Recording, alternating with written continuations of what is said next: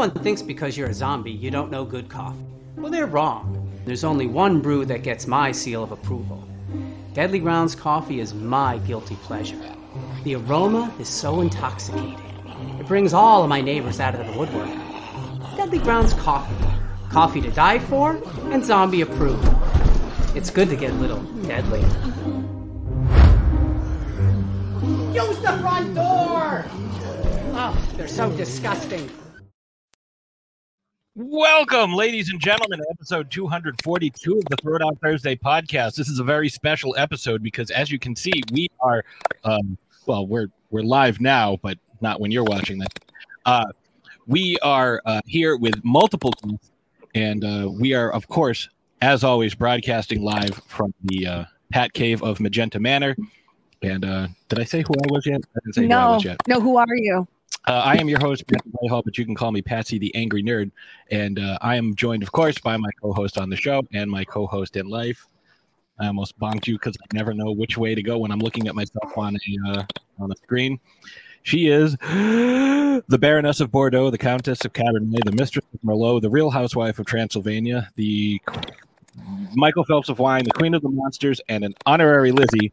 Ladies and gentlemen, it's Ashes Von Nightmare. Did you say Mistress Merlot?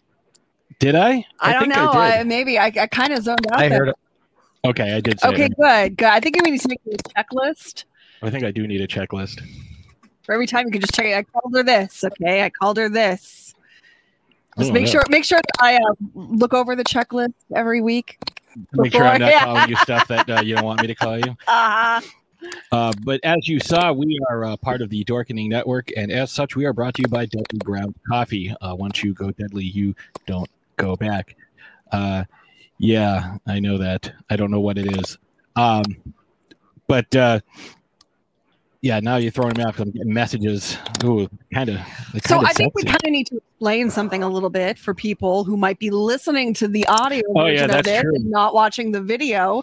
So we are both recording live audio and video. So if you're listening to this via your usual listening spot, uh, if you're interested, you can go to YouTube to the Throwdown Thursday channel and check out the the video and all of our fabulous guests who are joining us today, who are going to be announced in just a moment. Yes, and we're going to do this in uh, phonetic alphabetical order. No, I'm just kidding. We're just going to do it in whatever order I like.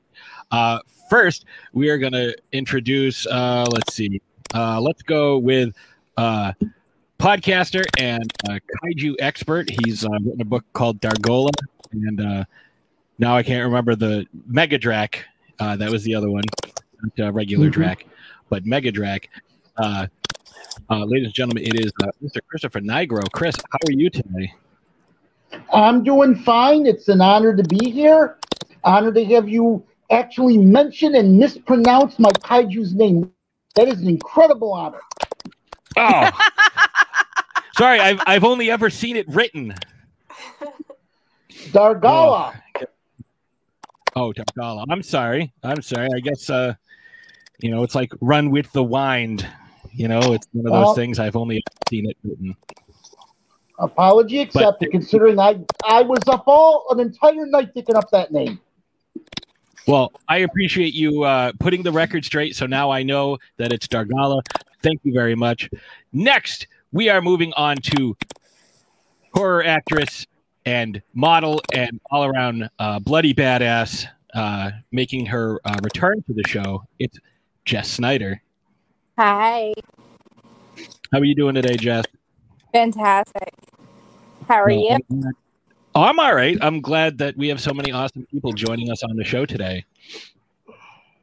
Next up, we have uh, a wonderful young lady who is uh, super awesome, big anime fan, loves uh, loves the monster stuff, and uh, making I think, if not her debut, one of uh, one of the first Actually, times she's ever been on a show. Yeah. No, this is my debut, so you're welcome. and Awesome. I'm very excited to be here. But yeah, no, I'm doing very good. I'm super monstered up. I like did like a whole uh, slew of the Godzilla movies and the Kong movies before we did this, along with some of the comics. So I'm excited to be here, and thank you for having me. And you're wearing an amazing shirt today. I am How Much Do You Tip an Exorcist shirt. Yes, plug, plug, plug. No. it was comfy and I had it, so. That's always good.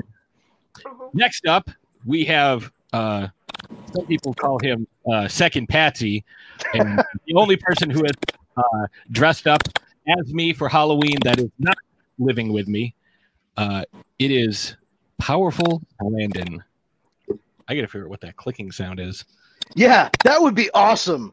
Uh, but hi everyone. Uh, I'm I'm glad to be here. Uh, I this is the umpteenth time that you guys have uh, graciously asked me to be on your your podcast. Uh, and I think for tonight, dealing with this particular topic, uh, many many people in the audience, once hearing me speak about what it is uh, we'll we'll be talking about, uh, will ask the same question I did when you asked if I wanted to be on this episode, and that is why. That's generally the uh, response we get. Usually, it's like, uh, "Yes, for forty dollars." I gotta figure. I don't know what that sound is, uh, Leo. If you have any ideas. And speaking of Leo, it is the uh, I don't know what what, what what's the, uh, the the official title, the uh, Grand Exalted Ruler of the Dorkening Podcast. Ayatollah. Network? I go with Poobah. I, I, I, I, yeah, Poobah, Grand Poobah. That's a good one. I, I'll accept that. Jeez. Yeah. Uh, and uh, you said, uh, sorry, I'm peeking out a little bit. Uh, forty dollars. Uh, do we all get forty dollars? Uh, no, you have to ask In for the $40. Monopoly money, yes. Maybe you don't get forty dollars. You have to ask for the forty dollars before. Uh, yeah, uh, my name is Leo. I uh, run Dorkening Podcast Network. You can find me uh, every Monday with uh, with Patsy here and uh, Philip from Dark Discussions doing our indie creator spotlight, and then uh, we do a slew of other shows on the weekend uh, throughout the week. Uh, Tuesdays we're doing a comic book show now, and uh, Wednesdays uh, doing a show with the Token Dead guys, and then uh, another Dorkening show on Wednesday. So uh, I get absolutely no sleep whatsoever. Well, that's probably good because you don't need it. Oh, Brandon's Brandon's blocking every uh, probably something sexy going on. Yeah, no, nothing. No, nothing's going on over here. Fine. Everything's, everything's good. Ah, mm. Hey, we don't we don't uh we don't approve of that type of behavior on this show. Ah. Mm. Sweet liquor eases the pain. Uh, So today, because no one uh, no one has said uh, what the topic is yet, Well, because that's your job. it's because it is my job as the host. Uh, we are going to be discussing our wild speculation for the upcoming long, long overdue Godzilla versus Kong. And what I love about this type of show uh, is that we have a lot of people on here who are uh, very well versed in the kaiju lore, and we have people who are in the middle of the road, and we have people who are pretty much neophytes. And I love getting all the different, um, you know, points of view and and different, uh, different uh, levels of fandom. So, God damn, I wish I knew what the hell that friggin' clicking sound was. Uh, well, try uh, maybe your uh, mixer's USB, right? Yes. Hmm. Probably not the USB interface. Maybe unplug the actual uh, XLR and plug it back in. The XLR. Oh, my microphone. Yeah, maybe. But it sounds technical. Did you try turning it off and turning it back on again? plan B is: Do you have a hammer? I don't want to hammer it. You know what? Plan B is uh, I'm just not gonna. Uh, is it? No, it's It's still going. It sounds. not as severe though. Yeah, I don't. I don't know. No, It's so weird. there. It sounds like a keyboard or something. Yeah. Yeah, it you, does. Sound, do you want to hop back out and hop back in? See if it yeah, goes. let me uh, let me do this. So uh, you guys uh, talk amongst yourself. The uh, Talk topic is amongst yourselves. Holy Roman Empire with the Holy Roman Northern Empire. Discuss amongst yourselves. Oh man. So yeah, I'm one of the neophytes that he was talking about. This is uh not my my wheelhouse at all. So Uh, Same. ah, It's been yeah, so no, long I, since I've seen anything. Godzilla E ish. well, I mean, it's it's good to know I'm not the only one that's not like incredibly well versed. Yeah, I, I'm not super versed myself. Uh, I mean, I, I love Godzilla, and I've seen you know a lot of the um, the classics, and obviously love the new ones. But I don't know, like, you know, I get mixed up with names every now and then. So That's fair. I, Yeah. I completely understand that. Uh, I mean, I, I did watch I watched uh, four movies this week in order to prepare for this, and uh, two of them I really enjoyed, and two of them I really watched. Nice. Um, Patsy, the noise was still going when you were away. So I don't think it's me. Okay, do you want to like mute uh, each person like individually to see if it goes well? Yeah. I'll uh, I'll start with uh, Mr. Mr. Brandon. This is making for compelling radio. Well, we can always You can always edit this. yes. We can't edit. Well, maybe edit the video. Uh, yeah. Let's see. Let's let's mute. Or maybe we just upload the video. There. Here we go. No, still getting it. I don't think it's Leo, but I'm to be fair. It's not Leo. Let's go to Colleen. Nope. How about Jess? Okay, it's Jess. Jess, you want to hop out and hop back in because I think it's you. Oh, lovely. Yeah, okay. I'll be right back. Thank you. All right. Well, I knew we'd get to the bottom of it. All right. So that was some compelling radio. Yes, we're going to be talking about Godzilla versus Kong today. Uh, hopefully, It's Godzilla chewing the power lines. yeah, it's interference It's- from ah. from uh, G lasers and I thought Kamazan. you were, thought you were gonna go a different route. Like the line's not haunted. It was old lady Snyder who runs the old amusement park. Actually, uh, Jess does work for a uh, a haunt, which is actually haunted in. Look at me, finger on the pulse. I'm amazing, guys. It's so much better, Jess. Oh, thank All right. So let's go around the room and uh, figuratively, and uh, let's let's find out where people are as far as their fandom. And since the way I'm looking at the screen, it goes me, then Brandon, then Leo, then underneath that is Colleen, then Chris, then Jess. So we're gonna go in that order, and then you know we can always swing back uh, different ways later on. But so we'll start with Brandon. Brandon, when uh, I asked you about this the other day, other than why. Uh, and uh, I mean, it, it is very much what happened. Like, oh, I, I get we're friends, but seriously, why? uh, and you asked you asked about uh, different different movies to watch and you know stuff that I recommended. Uh, what was your level of knowledge when it came to Godzilla and uh, Kong? Uh, I mean, I had seen as a kid, like a very little kid, um, the original King Kong and uh, the remake with. Oh, Jack jeez, Je- what? No, no, no, no. As a kid, as a kid, Oh, Um, oh, oh, um, Jeff. Jessica, La- Jessica Jeff- Lange. Is that who's in it? Yep, Yep. 1976 when he climbs the twin towers. Yeah. Um, and I had seen a couple of.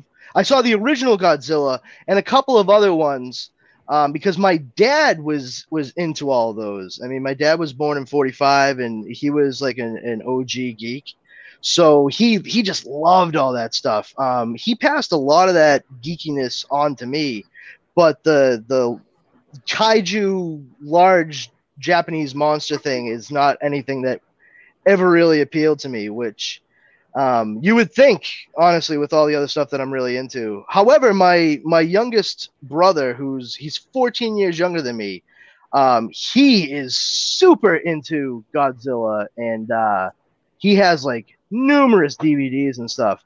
And uh, because of that, I still didn't reach out to him at all to ask him anything about Godzilla. That's a solid plan. Uh, so let's move on. Leo, what about you? You're you're literally decades older than most of us, um, but you hide it well. Um, Nicely put. Nicely put. Leo Leo has a, a a photograph somewhere that's aging. Yes, there's a there's a picture in his. Uh, that's why he has to fight the snakes. I know I made that joke about Leo was dual wielding axes to kill snakes. That's based That's on a true true story. story. That's true. Yeah, yeah. I, I for a little while, I, I, I and most of you probably heard the story, but I lived. Uh, I moved back into uh, uh, my parents' old farmhouse when I came back from Florida, and um, yeah, I found out that it was infested with snakes. Um, Yes. I, I was That's killing. I, I was killing about a dozen snakes a summer, and so We just like we just like why did it have to be snakes? Oh yeah, exactly. Matter of fact, my, my my wife she she uh, was coming over one time, and uh, I, I was actually doing a live broadcast, and I had to stop it and go because she was crying outside because she drove up and there's a snake crawling up the side of the house, and she didn't want to come in. Yeah, see, that's my Well, reaction. Leo. Yeah, no, No, I can't even hear it. No, I'm the irrational breakdown. fear We're moving. But the, the dual axes, it was uh, I used uh, uh, an axe to kill the snakes, but uh, I would use one to pull the snake down if it was crawling up the wall, uh, and then the other one to dispatch of it. So, If you uh, I didn't even. Well, hold on, wait, wait, wait, didn't wait, wait. I, I I need to know. Were you using the sharp part of the axe or just bludgeoning them with it? uh, Little it was column the A, little column B. okay, so, so it was initially the sharp part, but because I'm killing them on cement, because this is in the back room where there the washer, washer and dryer was, uh, the the axes would become dull. So eventually, it would be bludgeoning. Sorry. If you've ever seen the final fight between Sylvester Stallone and Jason Momoa in Bullet in the Head, it was kind of like that. Uh, I, I just want to share the the way I found out that they I we had an infestation is I heard a huge crash in the back room, and uh, I, I thought okay something fell, so I go into the back room. There's these two now. These were not small snakes. These were older snakes, on average about six feet long. There was two huge snakes. so hard. I'm terrified of snakes. Like this story is legitimately terrifying. Keep going, keep going. uh, I go in the back room to see what the uh, the crash was. There was two large snakes mating. They were all intertwined, thrashing about. you Al know. Green was playing. Oh yeah, Room for one more. uh, yeah. So uh, yeah, it, it was a scary time. So that was Put on a romantic CD. What did they do in cer- The Simpsons? They played Barry White, right? Back in day. I love the It sexy- definitely sounds sexy. Yeah. So that was Leo's introduction. Yeah, Leo, to- your, your introduction to kaiju, aside from uh, battling hordes of snakes, uh, what was that? so Godzilla's the turtle, right? Yeah, Yep. no, that's camera. Okay. Uh, no, I, I loved Godzilla when I, so when you said I was old, uh, I I was excited to watch the original Godzilla because I knew Perry Mason was in it, and uh, yeah, so I loved the original Godzilla, and uh, you know I watched some of them. I kind of fell out before the '80s versions, um, but absolutely too loved the reboot. What was that? You're just too old at that point. Oh yeah, totally. Uh, yeah, I, I mean the whole like um, uh, yeah, the whole '80s era, I I t- kind of skipped. When Uh, you kind of looked goofy and like cute. yeah, oh yeah, I loved the uh, what was it? Hi, sorry. Show What us. was the Ferris Bueller one? Paris Bueller? Oh, the 1998 Godzilla. Yeah, yeah, yeah. Oh, yours- I'm like, that's that just confused me so badly. Especially, you know, bring. You I just got I got Godzilla jumping over fences to get home before his parents. Dun, dun, dun, good. Jesus Christ! Uh, Oh, I can't remember third grade now. uh, with, and I brought this up to Leo last week, and I wasn't going to say anything. I mean, I was, but since you brought it up, Leo, uh, you definitely with that mustache look like Jeffrey Jones as uh, Ed Rooney from. Uh... Brandon's like, "Yep." uh, the yeah, this, it's stuff is starting to grow back. So it's uh, yeah, it was definitely a mistake to shave, but it's uh, yeah. Uh, thank you for that. But uh, yeah, the uh, 98 Godzilla I enjoyed, and I, I don't know why, but it was. Uh, uh, but I- I'm, I'm loving the reboots though. The the the whole new versions. See, I'm I'm with you on the the 98 I liked uh mainly because I was 17 when that came out and as an avid Simpsons fan, I loved hearing Kent Brockman and uh Hank Azaria using Moe's voice when he almost gets stepped on. Um yeah. Yeah, that that was that was good for me. Colleen, how about you? Hello. Um, so I love Godzilla and I love all monster movies, like kaiju, anything. Like we're gonna go some for some like Ultraman and all that fun stuff is like my jam. So um for me, I love it when it's super, super goofy. like when I was watching the Mhm. Mechagodzilla 2 today with my kids, and when he just like starts stomping on Rodan, like that's just fun. It's awesome. And like my daughter and I are like making memes for ridiculous things, like when we watch Shin Godzilla and he comes out in like that tadpole form. Like, it was amazing. And she like made this whole little thing that was like, you know, uh, asking your mom for Godzilla. Mom saying we have Godzilla at home. Godzilla at home. Shin Godzilla. like so. Um, yeah, I love that. But I agree with Leo I think that they're doing an amazing job with all of the reboots, specifically with the lore. So I'm really. I'll get into that later in detail. But it's beautiful and wonderful, and they're really making uh, what used to be, I think, a really goofy franchise into something that's. Um, more solidified and cemented. So I like that. All right, Chris, you're up, and I know you are you are like the kaiju guy. So, uh, what's your your background with with the uh, big old rubbery monsters? Well, I watched those rubbery monsters tear cities down literally all my life. I grew up in the in the days where they were the Saturday matinee, the creature feature, action cinema, whatever it was called. But I would watch um, Godzilla, Gamera, the original King Kong, everything from as long as I could remember, and I never stopped being a fan. Uh, and, and those were during the days where it wasn't cool to be a geek. Remember those days when you were ridiculed rather than everyone proudly proclaiming themselves a geek? And uh, oh, yes. Yeah, and despite being ridiculed in middle school and high school because I still still watch those movies, you know, you're back when they used to think growing up is giving up the things you love and I never understood that, but luckily I never went along with it, and I kept watching the Godzilla movies and the other kaiju films continuously. I never stopped, and uh, the only reason I stopped later in the '80s is because I remember remember how it took forever for the you know the the Heisei movies following Godzilla 1985 to get here. So other than that, I never willingly stopped watching them, and I. Uh, as for the legendary movies, I like them. I like what they're doing. I'm maybe I'm not the biggest fan because I thought maybe there just wasn't enough kaiju versus kaiju action or enough of the kaijus, but I really loved Kong Skull Island. That was the standout movie for me. I think it was the, the only really good Kong movie we got since King Kong versus Godzilla. And you, it, we've been waiting like what close to 60 years for this rematch. What took Yep. them so long? Yeah, no, I, I I'm with you. Um, that's uh, that's one that I've always loved King Kong versus Godzilla, and we we did our Kong show, uh, unintended Mhm. Kong sequences, a couple years ago, and um, you know that was one that we watched because you had never seen it, and I thought it was uh, Well, I hadn't, I hadn't, I- I've seen the original. I hadn't seen the 76 remake. no, I'm talking about King Kong versus Godzilla. Oh, yeah, King Kong. ver- No, I hadn't seen that. Yeah.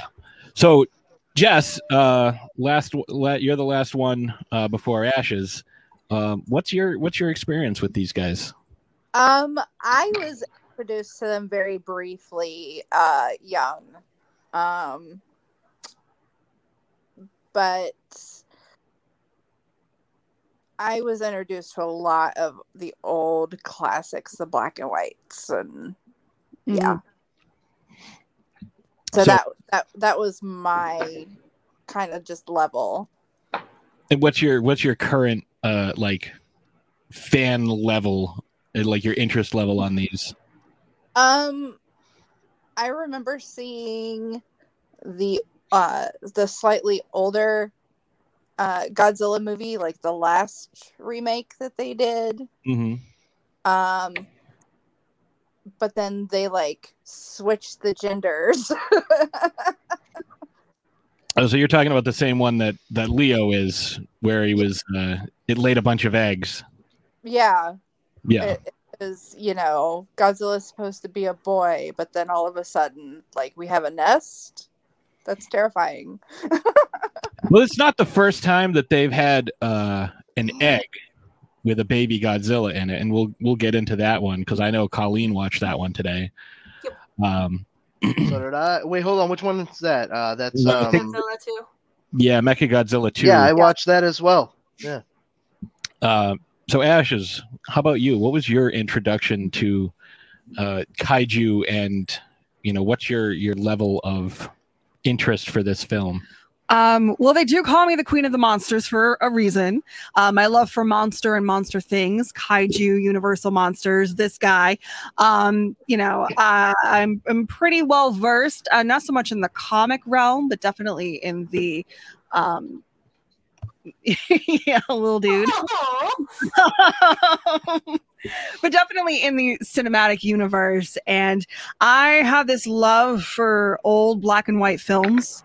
And that's kind of where my introduction to kaiju began. You know, Godzilla 54, um, you know, and, you know, King Kong. Whatever happened to 1933. Fay Wray? You know? Oh, Um, she, she died. she died. um, and it just kind of grew from there. And then there came this uh, this little show. I don't know if you guys have heard of this show uh, called Mystery Science Theater 3000. No, And tell they- me more. Well, I know right? it's, it's riveting. It's exciting. it's got you know, robots. um, but they did a lot with the Gamera kaiju, and Gamera is my favorite aside from Mothra. Um, so that's kind of uh, you know going from these black and white films to watching these Gamera films and watching you know Mystery Science Theater 3000 kind of lovingly tear apart the you know awesomely badness or badly awesomeness. I don't even know how the, the, the right way to say it, but The repulsive glamour. like these these some of these films are just fun and there's really nothing gr- other than you know there's really nothing else you can say about some of these films other than they're fun. They're so much fun. You know the practical effects the creature design the way that they you know achieved certain effects. You know Mhm. sometimes it was a guy in a suit sometimes it was a puppet you know um so i love i love it all. And you know a few years ago when the legendary decided that they were going to reboot the godzilla franchise i know you were really excited. Oh yeah. and I was a like, I, I'm like, okay, well, I don't, I, I don't, I don't know how I feel about this. And the first one was, you know, it was pretty good. There were there were a couple of exciting parts. You know, I you stood loved. up and cheered when he used his atomic breath to kill the Muto the first time I love it in the theater. When Godzilla, when you know he just starts to light up and he light up, lights, you know, his his the, the tip of his tail slowly starts to turn and blue. just like, and it just slowly, yeah, it just slowly creeps up his back, and then all of a sudden he just takes this big breath, this inhale in, and just whoa! It's just so exciting, and this just blue light, just this fiery blueness, just just comes. I wish I had that capability. Oh, that'd be so awesome. I wish my tail lit up and I could go whoa, your but tail does not light my up. tail does not light up um, but it's just it's exciting and you know the ending of that first one made me really excited for the second one which i thought was pretty phenomenal uh, the introduction of all of these different kaiju you love you and some Mothra. i love Mm, mothra so much um, so i'm really excited to see exactly what happens. And i thought that the kong skull island was fantastic as well. I thought that was so well done.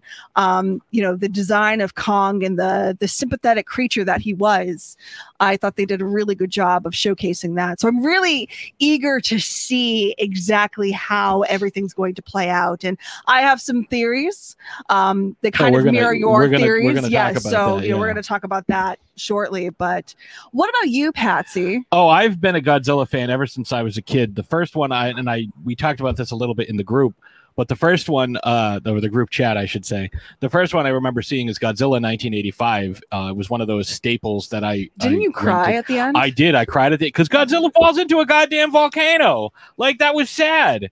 Like that. That was up there, trauma wise, uh, because it was another one of those movies that we rented all the time, along with uh, the making of Thriller. the making of Thriller and Monster Squad. Like that to me, watching Frankenstein's monster gets sucked up into the the vortex into limbo, and Godzilla falling into the goddamn volcano. Both of those to me were equally uh, were equally traumatic. Uh, it was many years later when I finally saw the first Godzilla, and Leo kind of touched on it a little bit, but Leo saw the Americanized version that came out in 1956 with Raymond Burr. But the original Godzilla came out in 1954, um, and that one ended with Godzilla dying. Spoiler alert um, for a 70 plus year old movie. But uh, he ended up dying, and Dr. Serizawa was the one who killed him. Dr. Serizawa was then brought back for the legendary version in uh, 2014, uh, played by Ken Watanabe and his kids in the new one, which not Ken Watanabe's kid, but Serizawa's kid. Um, and you know, I I didn't remember that Godzilla died at the beginning of the first one, but it was so successful, like it won a ton of Oscars or Japanese the Japanese version of the Academy Awards. I think it lost out to Best Picture. Um, the only reason it didn't win Best Picture is because uh, Akira Kurosawa's Seven Samurai came out that year, which that's a fucking amazing film. Um, but it's weird to think of a Godzilla movie being nominated for a bunch of like Academy Awards, like prestige and acting. I mean, special effects, obviously, you know, especially 1954. But uh, you know, it's funny you brought up, you know, how they did certain scenes with with special effects. I remember watching one of these, uh, you know, on on like what Chris was saying, like the creature double features on a Saturday night, and uh, it was the one where I think it was Godzilla versus Megalon, and Megalon is being held by Jet Jaguar, which is just a ripoff of Ultraman. Um, and he slides across on his tail and like delivers a drop kick, but like he slides for like a really long way. And my mom's like, "Oh, that's just a pregnant lady in a suit." I'm like, "That's not a pregnant woman. A pregnant lady can't do that. A pregnant lady on wires can." You know, and watching uh, the first uh, Mecha Godzilla movie today from 1974, like when he's just wrecking Anguirus, just wrecking him. Um, you definitely see the wires when he's getting lifted up. Like they weren't even trying to hide it. And even the uh, Godzilla versus Kong, like the wires on the remote control tanks are very apparent. I love those movies. Yeah, like I think that that really The gives practical effects, and you could see the wires, and you know mm-hmm. the bad production value, but it makes it great. yeah, like you know, people like, oh, it looks so fake. Oh, you can see the zipper on the monster. It's like, but the time and effort it took to build all these miniature sets, like just think about that. Like how realistic do all these mm. cities look? Like they have, you know, office buildings where some of the lights light up and some of the other lights aren't lit up. And you know, it's it's amazing. It's like, oh, you know, Jerry from accounting's working late tonight. Oh, and he just got crushed by Megalon. Oh, poor guy. Oh, Along with the entire building. Right, as opposed to just every light is on. Like the attention to detail that you get to see is is so awesome. So we have uh I have one, two, three, four, five, six, seven. So I have seven questions um that I'm gonna sprinkle in. Nobody knows what these are, not even Ashes, because she hasn't seen them yet. But uh, we're gonna start with our first question before we get into everybody's predictions and whatnot. So the first question I have, uh, because we've mentioned it a couple of times, is: Will is Mecha Godzilla masquerading as the original Goji, and we saw this in uh, Godzilla versus Mecha Godzilla. Uh, people wonder like, what the hell? Like, why is Godzilla doing this? And we saw him. You know, we talked about how in the uh, in that era, in the '70s era, where he was kind of cute and like less threatening, but like he fucking wrecked Anguirus, like ripped his jaw halfway off and like left him for dead.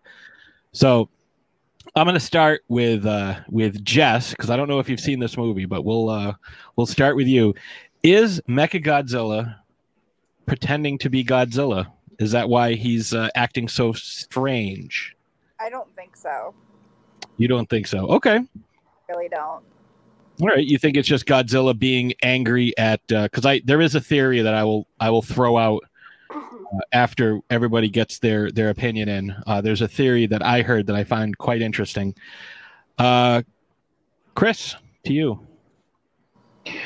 Well, I pretty much agree with Jess. I, I don't think that they're going to turn out um, having uh, Mecha Godzilla um, posing as Godzilla. I think that it's going to turn out to be.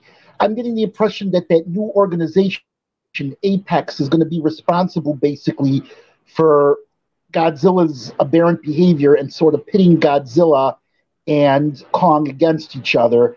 And by the way, Pat, I saw um, Godzilla versus Mecha Godzilla, the original, in uh, in the theaters, and damn, did that scene of Anguirus getting his jaw ripped apart startle me.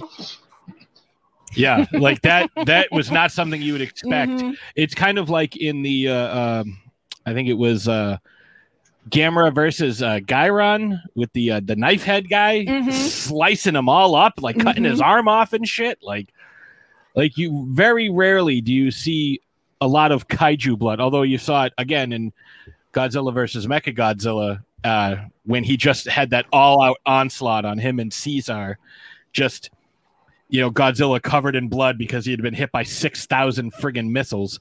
Uh, Colleen, to you. I think that it actually is. I think there were way too many Easter eggs thrown into the trailer, and I think that it's going to end up being like you know uh, Godzilla and Kong versus Mecha Godzilla type of thing.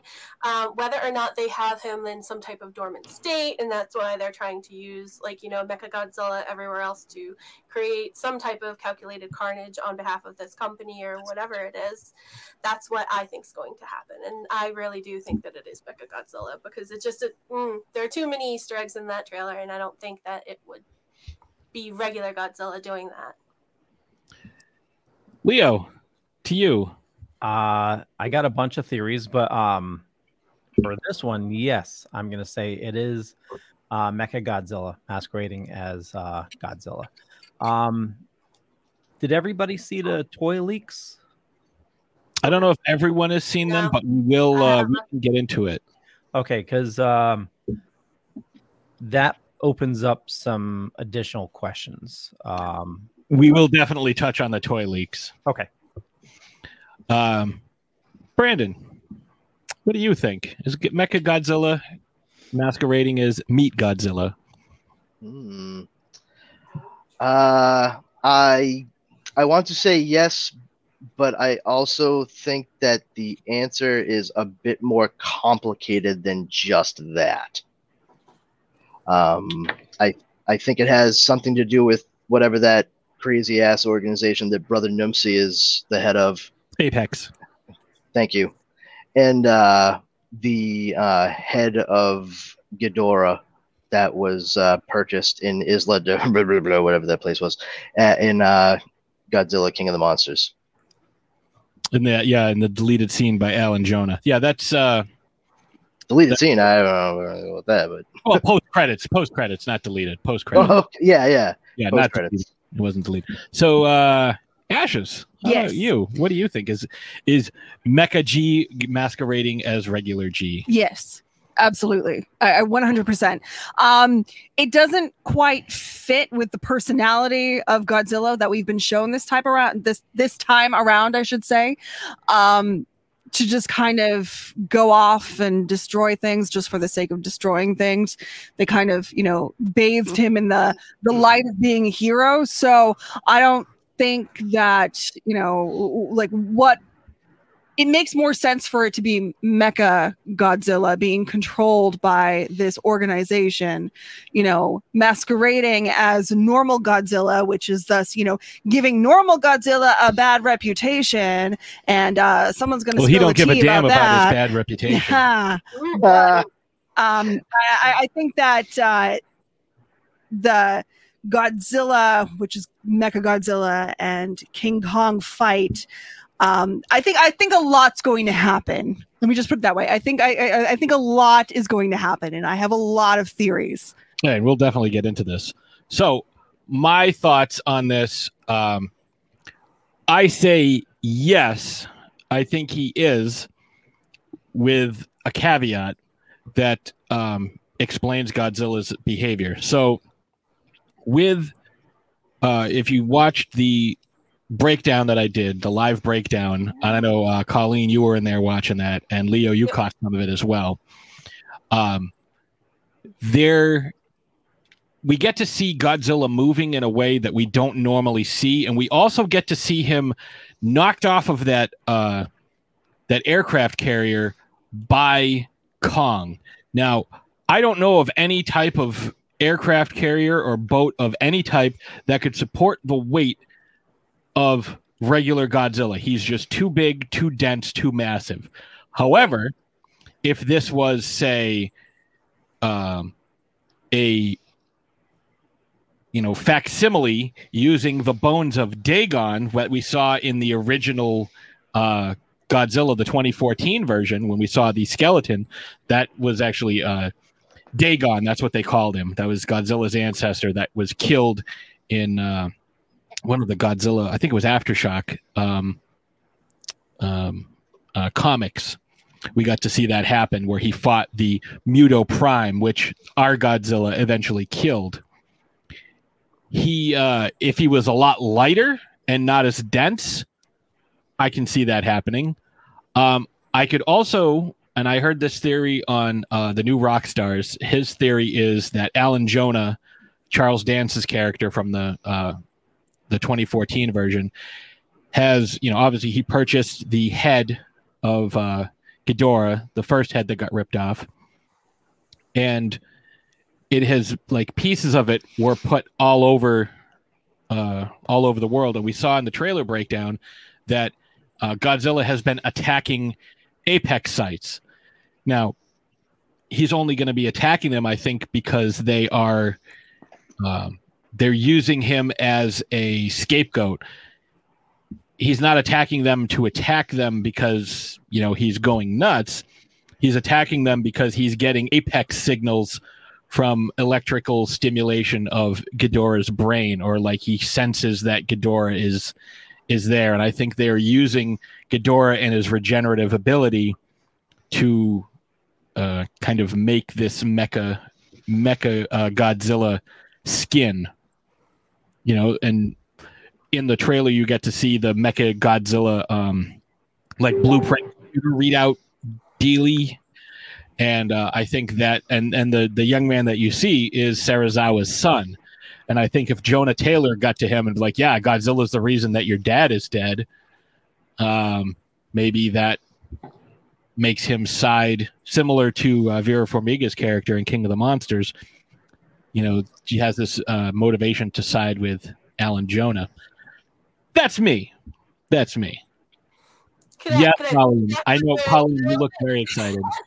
well, I was going to say, you know, I really thought like one of my kind of predictions in there, um, uh, on instead of it just necessarily being part of the bones or whatever, what if they actually cloned like an egg and made their own little Godzilla and like where was able to like kind of take over its little head or hijack it or whatever, and then kind of like raise it as their own? Because I think that um, Serizawa had such like a love for Godzilla. I can't see his son jumping off of you know anything with apex to harm any of these titans.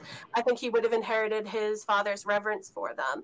But in, in that same vein since he did ended up end up kind of like perishing you know and it was technically sort of kind of you know because of Godzilla, that uh, maybe if they gave him the idea of, well, you know, we have this one that we can control and use for the greater good of humanity and make sure that he definitely, you know, does his job in taking care of the other Titans while maintaining, you know, a minimal um, kill rate of humans, if we can take control of him, you know, that would be a thing. So whether or not it's like a full on mecha mech Godzilla or if it's like, you know, um, them hijacking the brain of like a baby Godzilla, and that's why he's kind of smaller in stature than Yeah. Minya. They're alone because got no friends. But yeah, so that's my two cents on top of that little idea that you threw out there. Has has everyone seen the trailer? Yes. Yeah, mm-hmm. Brandon, no. Is it because you don't want to see the trailer, or you just haven't gotten around to it? I don't have any sound from you. I have not no seen the trailer. Oh. and uh, it's just because I haven't gotten to it yet.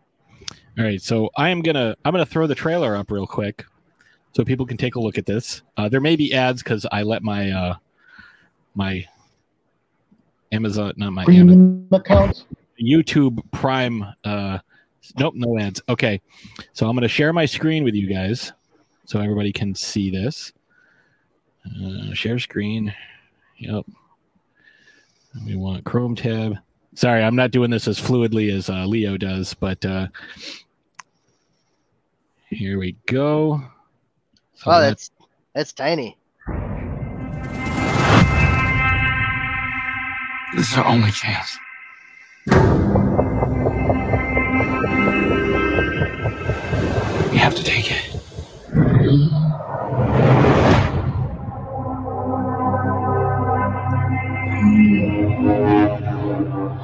We need Kong. The world needs him. To stop what's coming. And this child. She's the only one he'll communicate with. I knew that they had a bond. She had nowhere to go, so I made a promise to protect her. And I think that in some way, Kong did the same.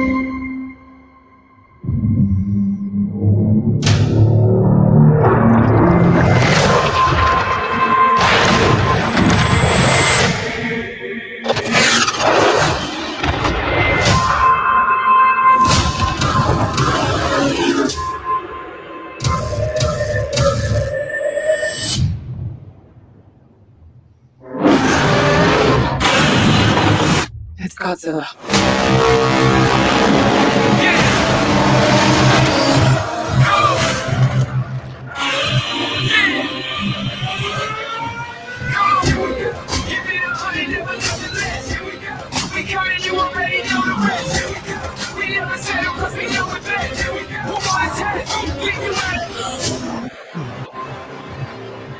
These are dangerous times. Godzilla's out there and he's hurting people, and we don't know why.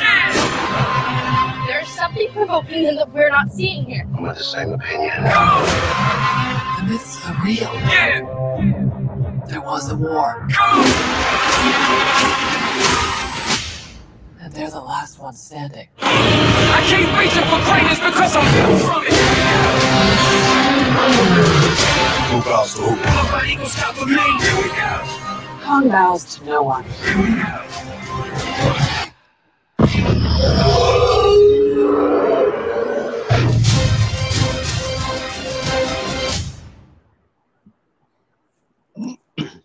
all right. So let's uh, exit full screen here and close that up. So, Brandon, first thoughts seeing the trailer for the first time.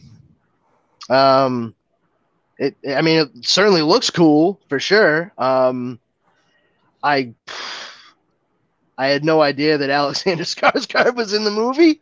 Uh, I mean, it's. I, I really. I only just watched these movies recently, so I'm not heavily invested. Uh, I think maybe. I think maybe for sure it, it, it's something masquerading as Godzilla, or something is controlling what he's doing. I mean, there's one one way or the other because, like you said, he's been painted with a hero's brush at this point. Uh, I thought it was really cool of these new movies that I saw how they they did that. It was uh, it was done very well. Uh, so I just my my whole thing is I kind of want to see uh, I want to see the two of them kick crap out of each other and and and probably just watch Godzilla win. Now, Jess, had you seen the trailer before this? Yes. Okay.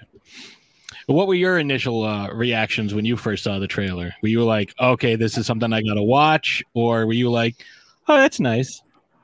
Uh, no, I definitely want to watch it because I want to like I want to get more into the actual storyline itself because I I wasn't one who did the comics or anything as far as Godzilla goes, but you know it is a part of my childhood and you know it has this giant legacy that you know I just Pun intended. it kind of in. Yeah, pun intended. Chris, how about you? First time you saw the trailer, being a, a big kaiju guy. Well, once again, the first thing I said was, it's about time. Then, was it worth the wait? Well, I wish I wouldn't have had a wait, but it looked pretty excellent. I mean, even though I had I'm ambiguous about a few things about the, the two previous Godzilla films, um, I really have optimistic expectations about this one. They really seem like they're going all out, the creative crew for this one, and we're going to see something really epic. I mean, I expect Godzilla to win, but I like both kaiju. I just don't know why I'm so strongly team Godzilla, but it you know I I like both I like both the kaiju and I'm looking forward to this movie. I um I may very well watch it on HBO Max. I'd I'd love to see it in the theater. Don't get me wrong. I love the theater experience, but I don't know if I feel like wearing a mask for three hours. So Yeah, I, I, we're we're getting a we're going to be hooking up our. Uh, I have a surround sound system, and we're going to be watching it uh, in the living room, probably with some uh, some some awesome snacks. Uh, I feel like I feel like sushi is really Sushi is a uh, good call. Yeah. it does come out like just a few days before my 40th birthday, so I'm I'm pumped for that. Uh, Colleen, your thoughts on the on watching the trailer the first time? I'm so pumped for this, and I have been dying for it. I am all about it. I just want to see them smash each other to bits, and it looks beautiful. Um, they have really built up like this melding of this big monarch controlled world um, with the Godzilla films and the King Kong Skull Island ones, and with the comics and everything included. I it's just it's teasing so much uh, in the trailer that I think a lot of people are missing. Like you know, in the beginning when they're like, "Oh, this is our one chance. We need Kong for what's coming," and what's coming, I don't think is Godzilla. So I think that that's going to be really cool. Um, I, I don't I don't know if you have any more questions. It's going to delve into that, so I'm not going to go there yet. well, we're but- definitely going to be delving more into this. yeah. So, um, but yeah, no, I'm so excited. I can't wait. HBO Max is like up immediately as soon as I can with all my kids, and it's just gonna be so fun. Leo, your first uh, thoughts watching the trailer? Uh, so first time I watched it, I didn't dig nearly as deep as you did. I, I, I, oh my god, I was just awestruck and, and just so happy to see the trailer. And uh, but now that it's been out for a while and rewatching it a whole mess of times, uh, I, I have nothing but questions. I, I'm gonna say this here: I don't think we're gonna have the real Godzilla for most of the movie.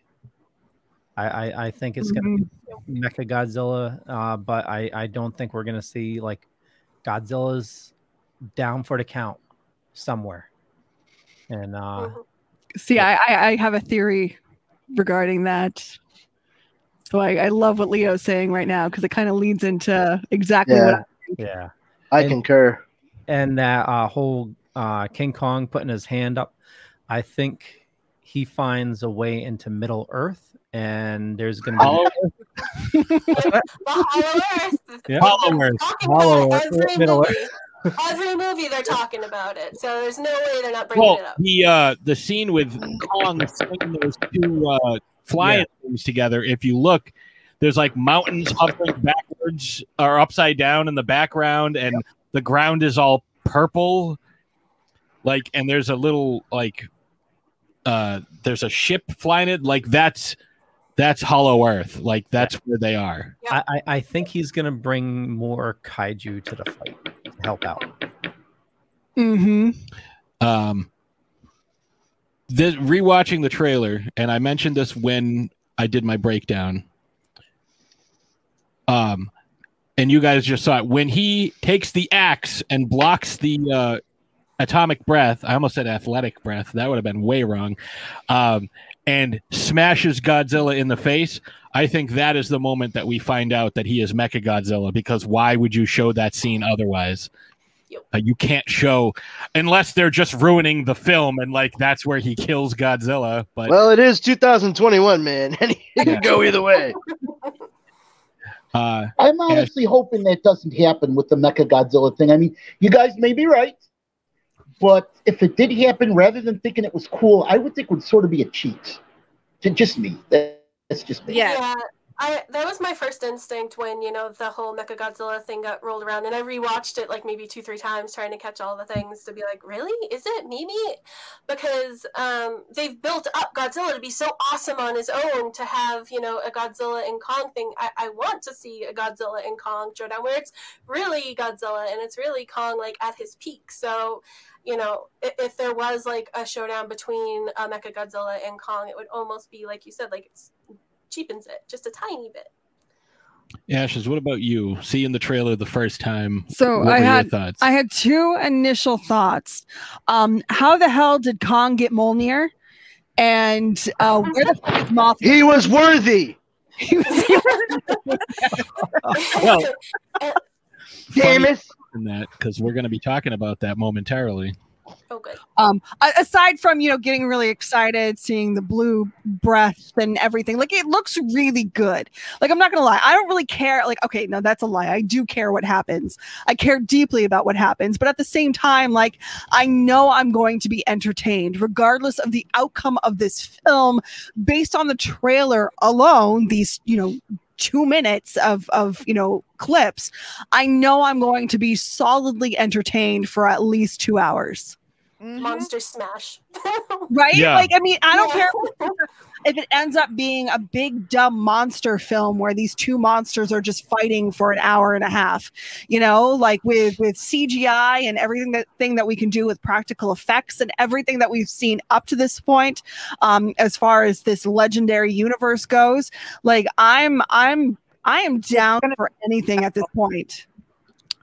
Leo, you look like you were about to say something because you had I- your hand raised. I was just gonna say, do you mean Stormbreaker, not Mjolnir? Oh, Oh, oh, maybe maybe that's yes. You know, how, you know how he got it. You know how he got it. The one time, uh, see, uh, Nick Fury, Loki, and Captain Marvel, uh, they went with King Ralph to the island where Kong lives, Mhm. and I'm sure Loki just did something to trick his brother and leave that stupid hammer there. Nailed it. Actually, I think uh, the handle, the tree, I think they're going to use that as like a throwback to Godzilla stuffing a tree or uh, King Kong stuffing his- the tree down down. his Godzilla's throat. throat. Yeah, I think they're going to use that as a throwback. That's how he gets. well, the, then let's jump into this question that uh, that we we uh, we have that you guys didn't know about. Where do you think Kong gets his axe? So, uh, Ashes, we'll start with you. So, upon further, you know, review of the trailer, I think it's a plate. I think it's one of Godzilla's it's definitely a scales. dorsal plate. Yeah, that they wielded into this this axe because really, what else could repel Godzilla's fiery breath At Atomic uh, uh, breath. vibranium. Than you know a piece of Godzilla himself? So that that's what I think it is. So you think it's a dorsal spine? Okay, Yes. I agree. I 100% think it's a dorsal spine, but I have an I, I have a uh, a theory of where it came from. But I'm gonna I'm gonna uh, start. Uh, let's start random. Let's start with Colleen because she's nodding her head. She's got s- she's got some. So uh, I think it either comes from one of two places. Either um, whoever's rescuing him or bringing him out to whether he's facing Godzilla or they're just trying to transport him somewhere. Uh, either they provided him with it because they realize that's going to be one of the only things that's going to be effective against either his breath or actually causing him damage, or he actually gets it from an ancestral place because um, Kong does have like this whole backstory that's like in the comics and everything like that where he does have a home uh, there's a whole bunch of um, stuff to do with a tunnel that does kind of go underground whether or not that goes directly into hollow earth is a thing. Um, so whether it is like a weapon that his ancestors possibly had uh, against other types of um, kaiju like godzilla. That's a thing. Um, but yeah so either it's given to him or he finds it because i don't think monkey's smart enough to use a tool but i don't think that he's you know got that kind of foresight to ooh this is going to work against godzilla. Let me just make this over here while he's distracted you know running after some tourists. But yeah so that's my theory So I'm going to kind of build on because you you touched on half of my theory. I think that when we see him putting his uh, big old monkey's paw up on the uh, little red thing, um, that this is because we saw at the end of Kong Skull Island that these two have fought before. I think this is uh, a plate from Dagon, the uh, skeletal version that we saw in 2014. I think this is one of his plates. And I think this is a tool that has been passed on for years and years and years uh, through the different Kong generations, uh, only to like break glass in case of emergency, um, only to be used against him. Uh, that's what I think it is. I may be wrong, but that's uh, that's my theory. So, uh, Jess, what do you think? That actually is a really good point, and I agree. Um, I absolutely agree that it's it's an ancestral anatomical piece that it's basically a plate from a prior skeleton. Yeah, I I- see. The reason I think this, Hundred percent agree to that. yeah, because I think that Dagon's been dead for thousands, if not millions, of years in order for him to become completely skeletonized, but preserved very well. Um, no, it's thousands because there was uh, pictures of this. Um, I think in like feudal Japan uh, or uh, the uh, uh, uh, you know very early uh, Mesopotamia. Uh, where these drawings came from, I don't remember exactly from Oh, the it was Phoenician lore. Yeah. Phoenician lore. Okay, so yeah, that that uh, general area. So it's been several thousand years, um, and I think that that you know that kind of plays into it. Um, how he knew that this would work, and you know, I think that you know the whole break glass in case of emergency thing like that. I'm just kind of throwing out there as an explanation for.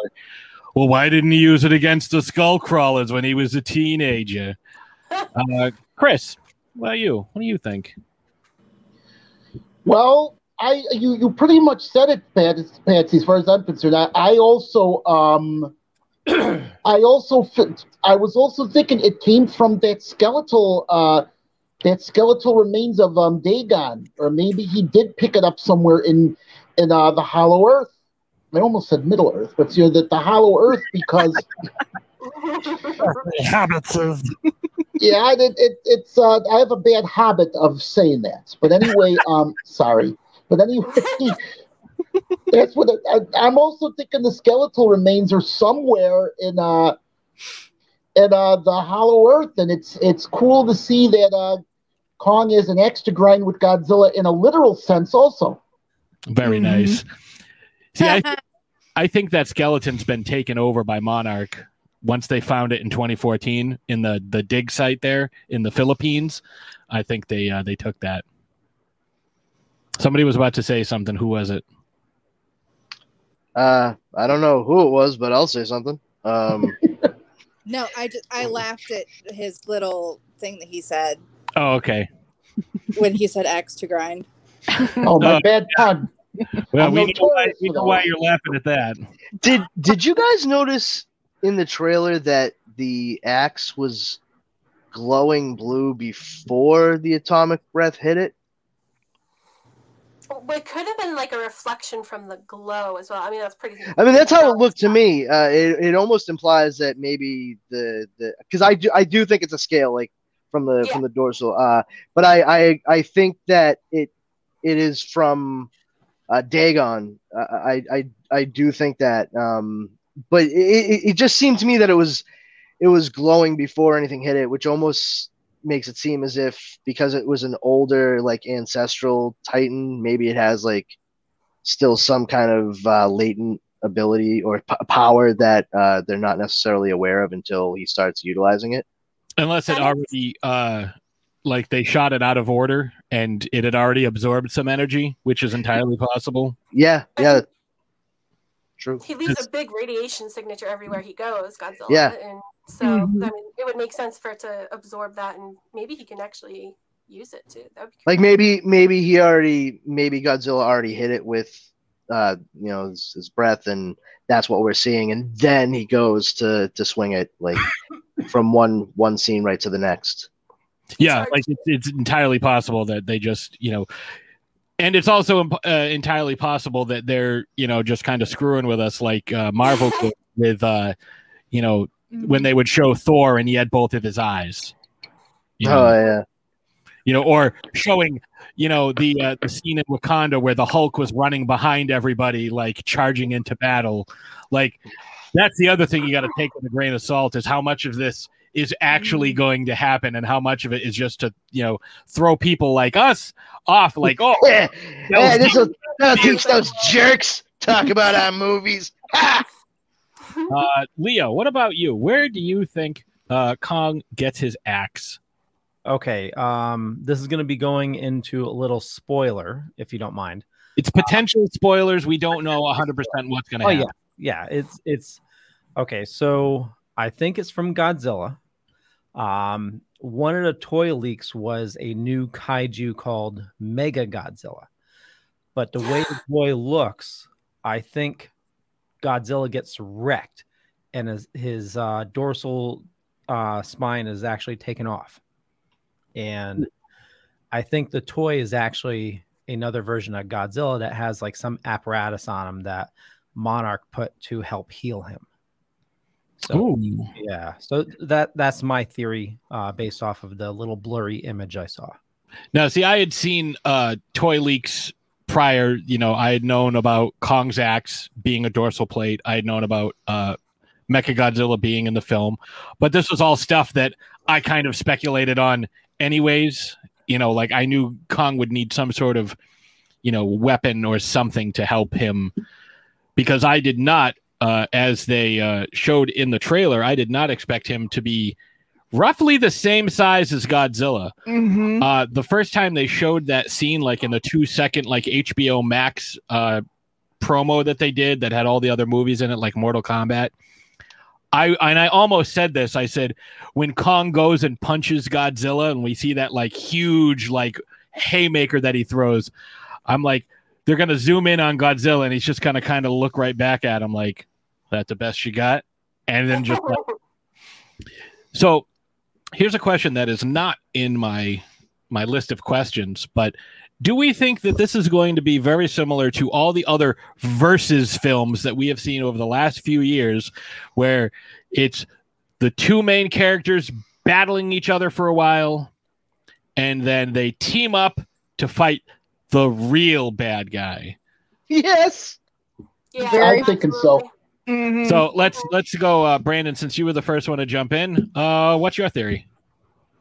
Uh, I think it's something along the lines of um, Apex having utilized uh, uh, was Ghidorah's um, one of Ghidorah's heads there.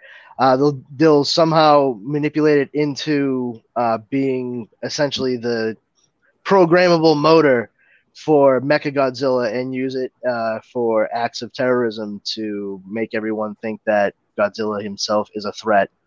Uh, and then whatever they're doing to keep Godzilla down, yada yada, uh, he and Kong team up to take out Mechagodzilla. I think that's a pretty good idea. Uh Leo, let's let's go to Leo. Leo, you're next. Okay. Um, yeah, I think they're gonna team up uh, definitely to fight Mecha Godzilla, and uh, I don't know. Uh, so the other toy leak, I think it's going to be either Godzilla like rips the skin off to reveal it, or when they're teaming up, the real Godzilla like does a radiation blast and like rips the skin off, where you can see Mecha. Do you think that it will be as blatant as uh, in uh, Godzilla versus Mecha Godzilla from '74, where this Godzilla does not make the same sound, even remotely close, as original Godzilla? I think it's going to be very, very close. I think, uh, you Yeah. know, Apex really. I mean, I don't think it's going to be like mechanized like you know the old one. So But I, mean, didn't they make a kind of big deal out of the fact that Vera Farmiga's character in King of the Monsters had figured out a way to simulate like the Alpha Call, which Oh, yeah. essentially Yeah. had incorporated Godzilla. So I don't think that's necessarily going to be a clear indication that it's a it's a you know fake Godzilla because they Yeah, can think that would- emulate the I sound so that would well. Give it away too too early. Yeah, that, that just. But if that were a concern, if that did become like something that somebody said in the story, like how you know, then I mean, we have the actual stuff that happened in a previous movie to back up why that would be feasible. Like he goes to roar and he just raises like, "Hey!" He Just go, just like just go, just go full on Ross from Friends. This sounds like like, "Ah!" Hey. Uh, Colleen, question to you: Do you think they're going to end up uh, teaming up against the real evil? I do. All right. So they have made such a big deal every single Kong and Godzilla movie that they've done recently, um, where first they're not really believing that. Oh my gosh, what was his name? Um, Dr. Brooks. They didn't believe that, oh, there was a hollow earth or whatever. And then by Godzilla King of the Monsters, they're like, ha, it is real. And I think, you know, after King of the Monsters, what are they going to do? They discover the earth is hollow and there's all these different caverns. You think they're not going to, you know, go in there and mess around? I think they're going in there and messing around. And I think that the big thing that they need Kong for, that they made a big t- deal out of Kong being, you know, the savior of humanity from and a gatekeeper of, are those, what, what were they called? Skull crawlers or whatever? And yeah, hmm I think that is going to be the real threat, either like them specifically or some other larger versions of them or whatever it is that they awoke within uh, the Hollow Earth um, is just going to be coming out of all of the other dozens of points that they kept saying that they had found uh, in King of the Monsters. So that I think is the looming threat. I think uh, the Godzilla versus Kong is going to be like you guys said the Mecha Godzilla thing, and I was all super excited because I hadn't looked at the toy things. when I'll be right back. Was talking about. Um,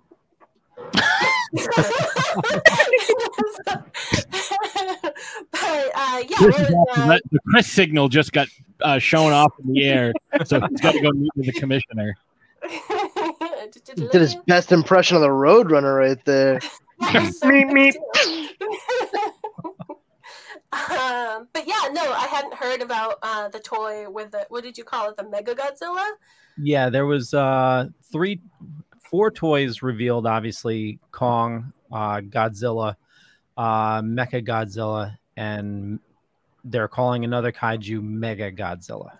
Well, that makes sense because um, in the one that uh, three of us rewatched today, the Mecha Godzilla 2, um, it was when they combined the Garuda and the uh, Mecha Godzilla that they got the Mega Godzilla. So it was like his like super big form. So that would make sense if they're going for that. So that's cool. So that kind of Right. rolls in with my theory there that you know the two of them are gonna mash him to pieces and then work on the real threat. And whether that's gonna happen this movie or they're setting it up for a new like Hollow Earth super big badass you know monster you know Royal Rumble, which would be super cool. And I hope that's what they're doing. Um, that's my theory. All right, so let's uh, let's skip Chris for the time being. There he goes, uh, and uh, move on. Let's. Oh, Chris is gone. Oh, Oh. apparently it was a very, uh, very important emergency. Uh, but yeah, let's move over to Jess. Jess, what do you think? Do you think they're going to team up and uh, fight the real bad guy?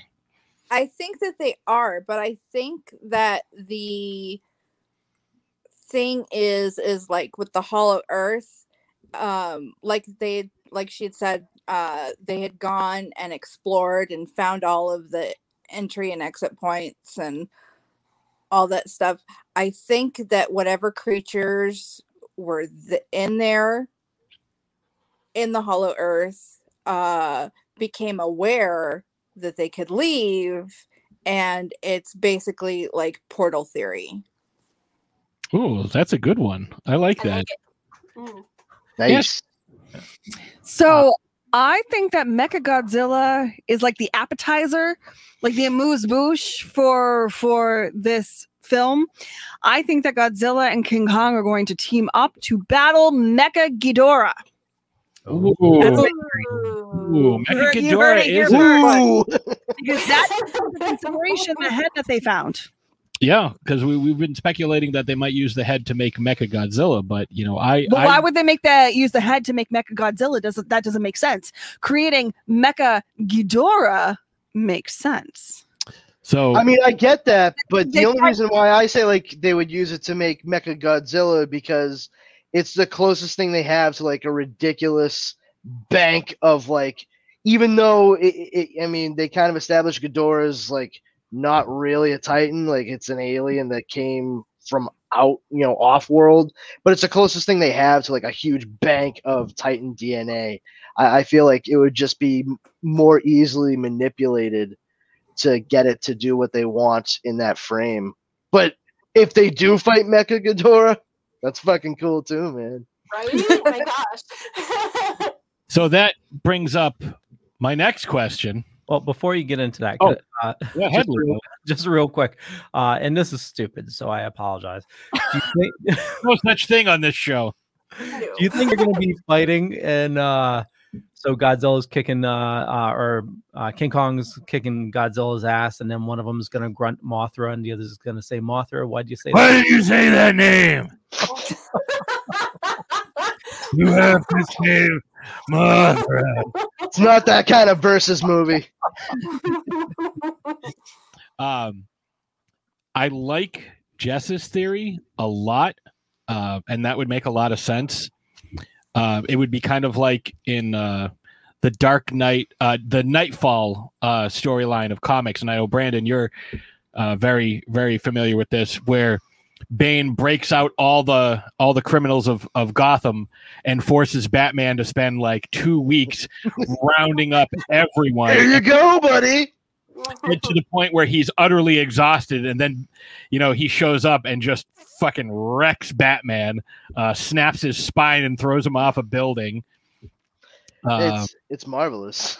uh that you know based on jess's theory that's something that could happen if all these kaiju are being released um and again talking about toy leaks um there are a couple of battle damage uh godzilla and kong action figures Oh, so, based on what we were just talking about, that kind of brings us to the next question Who will be the bad guys? Monarch, Apex, or somebody else? Uh, Colleen.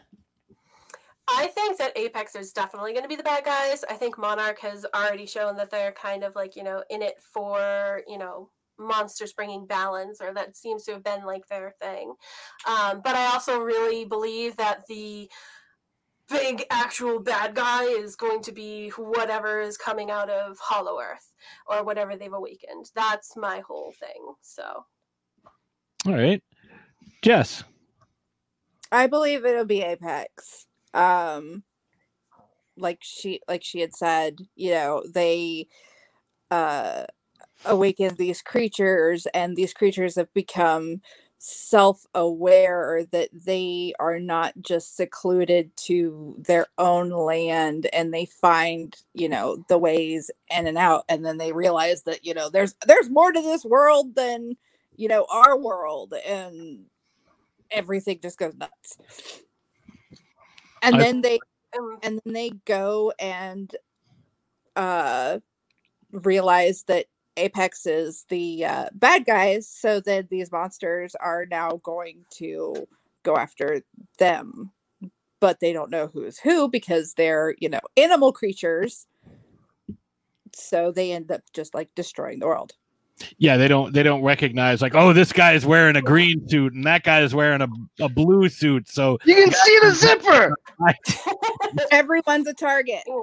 It's it's true, and it makes sense too because uh, in uh, the Godzilla King of the Monsters, they had shown like that he had specific patterns that he would go through his territory and in and out certain um, what they would call wormhole tunnels through the center of the earth. So if they have actual Godzilla suppressed, then he's not making his rounds and keeping anybody. What is that? Do, do, do, do. Uh, something I'm preparing. Sorry. But um, yeah, so if he's not making his territorial rounds and keeping like you know like a lion, the hyenas at bay, you know, from in Hollow Earth, they can come out, and I think that that's why they're trying to get Kong to, you know, suppress all the rest of the monsters that are leaking out because Godzilla is not there to take care of it. See, I think it's a like a rogue subgroup. So I think Monarch are the good guys at this point. Um, Apex are obviously the bad guys, but you know how like when you have like those those couple of bad guys who go rogue from the other Splinter bad guys, cells. you know, I think I think that's what we're going to see. I think it's going to be Tywin Lannister, um, you know, uh, forming his own like underground group of You guys of aren't extreme scientists, enough for of- me. kind of, you know, kind of like I have bigger dreams than what you're willing to do, and you know, I want to accomplish this. It's almost like you know, I want to accomplish world domination Well, via wait, these kaiju. hold on to that for a minute because that's another question that's coming up. so hold on to your Hmm. Splinter Cell idea with Charles Dance. okay, I'm gonna stop Yeah, talking. cool your jets, hot shot. Settle down. Uh, Brandon, your thoughts on uh, who will the bad guys be? I think Apex is going to spend a good chunk of the movie, a good uh, majority of it, even uh, being the bad guys, uh, and then for the rest of it, they're going to be the stupid guys who realize that they now need to begrudgingly work with Monarch to stop what's become the actual bad guy. Yeah, uh, that's a that's a fairly uh, fairly good uh, fairly good guess. Leonard, Ah, okay. So I love all your theories, uh, Colleen. I think you're spot on. Uh, here's why you're wrong. no, no, no. I'm, I'm gonna throw this. Here's wild- three reasons why. I'm gonna throw this wild card out there. Uh, definitely Apex is the bad guys, but what if they are being misled or or controlled by the alien race that sent Ghidorah? Yeah, I was going to ask if anybody thought aliens were going to show up. Dun, dun, See, my my thing my thing was like sort of a, a bit reverse. Like it was it's their hubris thinking that they can control Ghidorah by putting it in. And I'm sorry, what's going on? Uh, go ahead, Ashes. Did I- Ashes, you look physically pained. I'm sorry. Giorgio Tsoukalos, Ashes is like, I'm not saying it's aliens, but my, my hair is not crazy enough. Yeah. No, go ahead. Go, I'm sorry. yeah, that's all she was saying. That's, that's all I was doing. oh, uh, but I mean, I, I I felt like it, it might be this. What I was saying, like the other way. It's it's it's Apex's hubris in thinking that they could control this thing and, and force it into something else. And while uh, they they use the Ghidorah brain to sort of power this Mecha Godzilla, it actually like regenerated somewhat, regained some of its higher cognitive functions, and now they're like, oh fuck, what the hell are we gonna do? And they have to join forces with Monarch. So I mean, it's sort of the it's the same thing, uh, opposite ends of the spectrum. Well, I, I- I totally get that. And my thought for the aliens is what if I'm thinking past this movie because they have to keep on upping the ante. Oh, so, oh, absolutely. yeah. So, I mean, building to something. totally. So, why not bring an alien race that has bigger monsters or bigger? They were the the Xiliens or Zillions from Planet X. Maybe that would be something that they'd set up more for the next movie than bringing into this one, though. Mm-hmm. Hmm Yeah, like uh, uh, end credit scene. So, Um, with that being said, Uh, let's move on. Ashes, this question is to you 1st Will Mhm. Charles Dance make an appearance as Alan Jonah? And if so, what will his role be? So Tywin Lannister is going to be in this film, and uh, he's going to be leading a rogue team of Apex scientists, people, contributors. Um, you know, unhappy with with the outcome so far of what Apex is doing, wanting to do more, wanting you know world domination or something along those lines.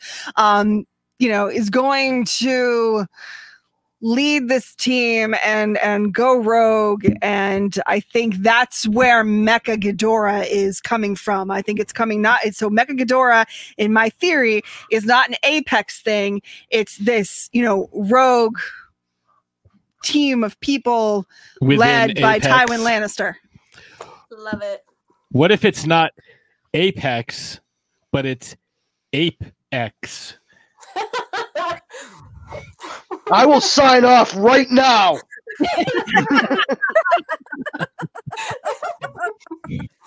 because I'm jealous I didn't think of it first. No matter what, we're Ape X. What's Uh, the password? Ooh, ooh, ooh. How do you spell that? So, uh, so That's uh, bananas. Kong, def- Yeah, Kong yeah, defeats yeah, yeah, yes. Kong defeats uh, Godzilla by hurling feces at him. what a shit way that would mo- that movie would end. Literally. All right, Brandon, Monkey use tools, monkey throw poop. Yes. will Alan Jonah make an appearance, and if so, what will his role be? Um, I mean, uh, probably you know the the fucking mustache twirling dude in Apex like he was in the last movie. Either that, or he's gonna just be man trying not to fall asleep in audience like he played at the premiere of King of the Monsters. Jess, what do you think? Um, I don't know. I don't have a working theory for that one right yet. Okay, Colleen, As always, I have a theory. so and you're dancing about it. I am. I get so excited. So he, uh, his whole main thing that he was getting pissed off at everyone for in King of the Monsters was the whole reason he released all these monsters was to restore balance to the earth because humanity sucks and we're ruining everything. So let's kill a giant proportion, if not all of us, and then just you know restore the balance of the planet so everything is as it should be. And he was so Who mad hasn't that been everyone- there? Right? So, but anyway, um, yeah, I think he's gonna try and go for it. Whether he's going to uh, either try and take over Apex from the inside out, and he's the reason why Mechagodzilla is just reaching out and destroying all the Apex sites, like we kind of saw, like in the trailer. Um, is up for debate, but I really think that he's just still going to try and do the same thing. He wants to kill them all, reset the earth. Like that's his whole goal in deal. So that's what I think he's going to be doing. Leo, Uh, yeah, going with my theory before, I think uh, he's going to have a similar role, except we're going to find out that he's an alien or working with the aliens. I don't think he's an alien. I think he's just British. Um, and uh, he's very concerned about his legacy and his sons. Uh, but uh,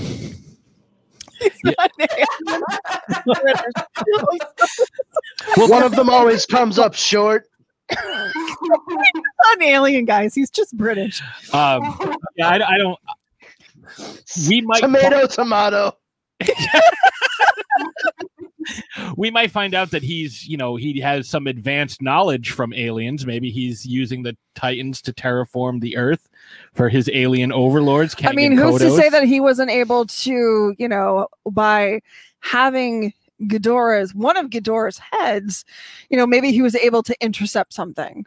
Yeah, Oh, you that, no, that's a huge, huge theory and i actually really like that because it kind of plays into a large part that they haven't really delved in yet but it looks like they are going to jump in on in this movie is certain humans having a telepathic ability with all of the monsters. That's been huge in godzilla. Uh, who was it? It was um, Miki uh, Saegusa. She was a telepath, and she actually, her actress currently holds like the um, uh, record for like the most frequently reoccurring human character in any kaiju film. She was Mhm. in six different ones. Um, and she was played by uh, Megumi Odaka, and she's awesome. So her whole thing was she was able to be a telepath with like Godzilla, Baby Godzilla, a bunch of other people, and now we have like this little girl that they're talking about, Jia, um, who's able to talk to King Kong, or you know they're able to communicate one way or another, and they're both orphans um, for their respective families. Like in one of the comics, like they. Um, what was the one? It was the first one. The, Aftershock. um, Birth of Kong. I Oh, think Breath of Kong, that one, yeah. yeah, Birth of Kong. Yeah, uh, they really go into his backstory and how he's actually born. He was like the the he was born during combat while his two parents are torn apart by those little um, skull crawlers or whatever they are. Yeah, so that was sad. So um, that could be a thing. Maybe it's possible that he was able to hook into some sort of um, telepathic. Uh, link with either Ghidorah or another uh, alien or uh, Titan that's been emerging from the Earth, you know, from them screwing around in all of the little hollow Earth holes. So who knows? That's very, very possible. And he would be a perfect person to hijack because he seems to be, uh, no matter what, like a really uh, connected villain in almost all the roles he plays. So I can't see him, you know, signing on for a two-bit part and you know, seemingly in kind of King of the Monsters and not like having a huge villain reveal in this movie. So I think that that's going to be awesome. And I kind of want to touch base just briefly on the whole, you know, humans having these connections, you know, telepathic, empathic Zi connections Zhang. with, you know, these these kaiju. It is far less creepy for King Kong to have a connection with this adorable little girl than it is for him to be grabbing at full-grown women. I'm just, I'm just throwing it out there. stripping It let me just, like- Oh, if you say so. No. Yeah, No, I'm glad he's not thirsty. He's got that under control, and it's innocent, so I'm happy. right it makes him more of a of a sympathetic character you're more likely to want to root for him in that situation because you see this bond that he has with this little girl and you know obviously they have this bond because or we're assuming they have this bond you know because they they can identify they they see each other in each other you know they see themselves in each other um i'm just saying like you know it's far less creepy having you know this adorable little girl have a have a bond with King Kong than for him being like, oh woman, you know, let me grab you, you know. Mhm. Logistics of that would just be, How many yoga classes would you need to take? yeah, right. Uh, Uh, real I'm quick, I, I've, I, I just want to say I, I realize I, I- I've changed my mind. I think that Charles Dance is most certainly going to be involved, and he's actually going to be revealed as Brother Numsi from The Golden Child, and this is going to be a long-awaited follow-up. Oh, very nice. But No, yeah, no, as like- far as the uh, you know, like Colleen was saying about you know psychic connections, uh, the fairy twins from Infant Mhm. Island with uh, Mothra, Z talking about like her her she's like third generation like Mothra whisperer. Like, Mhm. So the next question I have: Oh shit! I didn't even think of that. How will That's Monarch fantastic. capture Kong? And I think it might go. Hey Kong, you want to go on a trip? Well, no, I have, I have to do, but King uh, Kong, you on a vacation? time. Mighty monarch. Timeshare. I think it might go a little something like this. Hey, I heard we're going to Ape Island. Yeah, to capture a giant ape. I wish we were going to Candy Apple Island. Candy Apple Island? What do they got there? Apes, but they're not so big.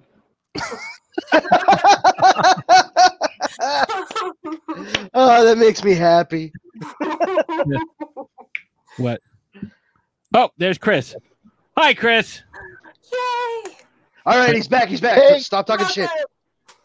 All right, so Chris, we'll uh, we'll go to you first then, since uh, you just joined back in and have no idea what's ta- what we're talking about. Uh, how will Monarch capture Kong? Because we do see him both in chains and with a collar around his neck. If you uh, pay close enough attention. Well, basically, from some of the so-called spoilers that I've seen um, on some of the YouTube channels that say they got inside info. Um, so this is like a, a prediction done for me, not my own. Kong doesn't actually get captured so much as he goes peacefully because of that uh, that young girl that has that rapport with him, and he's actually chained on the boat to hold him on more than to keep you know to hold him there captive. I don't know why he appears to be unconscious for part of the way, but that's the impression I'm getting. He more yeah he more or less goes of his own volition. Then what's with the collar? How'd they get the collar on him? That's my question. Well, I don't want to speculate on that one. That's an interesting theory. Uh, Jess. I believe that it kind of like they the same theory that like Disney did with that uh Mighty Joe Young, where that girl who found Mighty Joe was the pawn, and I think that that's what they're going to do is they're going to use that girl to convince Kong, and that that it's going to be this whole big disaster, and you know, and then we're going to end up being free. Hmm. Interesting. Colleen. Hello. Um, so my whole thing uh, with that is I really think that yes, she's going to play a pivotal role um, because they do learn that she can communicate with him. I think that it is kind of half and half. I really think he's knocked out. I think that they got, like they said in the trailer, their one shot at this of getting him away. Um, I think they caught him off guard. Um, I think that they came out with um, something that they could use to him. You know, whether it was you know one of those darts from the mighty monarch from you know um, I don't know, but I think that um, they have a one-shot deal where this girl either convinced him, you know, that she needed his protection because his whole role and his whole deal on that island um, is to keep the peace, keep the balance, and he always does seem to come to the rescue of people that he seems to bond with or care about. And he seemed to bond and care about this girl. And if she's actually able to communicate with him, either telepathically or whatever, then they can. Um, you're monsters that you're so fond of killing over here, then you know maybe he is kind of a willing host, and like he said, that's kind of just his way of keeping him on the boat and keeping him secure. I like that. I like that. That's that's pretty good. Brandon. Hey, whoops. Surprise, it's your turn. Surprise, motherfucker. Um, Whoa. uh, first of all, first of all, uh, why is he got a collar? It's called fashion pad. Look it up. Sorry. But uh, no, I think that it's it's gonna be a a blind. I think they are gonna go in there and it's like like you said, like it's it's gonna be our only chance. Uh, and they say like this girl has a connection with him. Let's utilize that. We can we can get him to come peacefully and docilely. Like you know he he we know that that we can get him to do that with her helping us.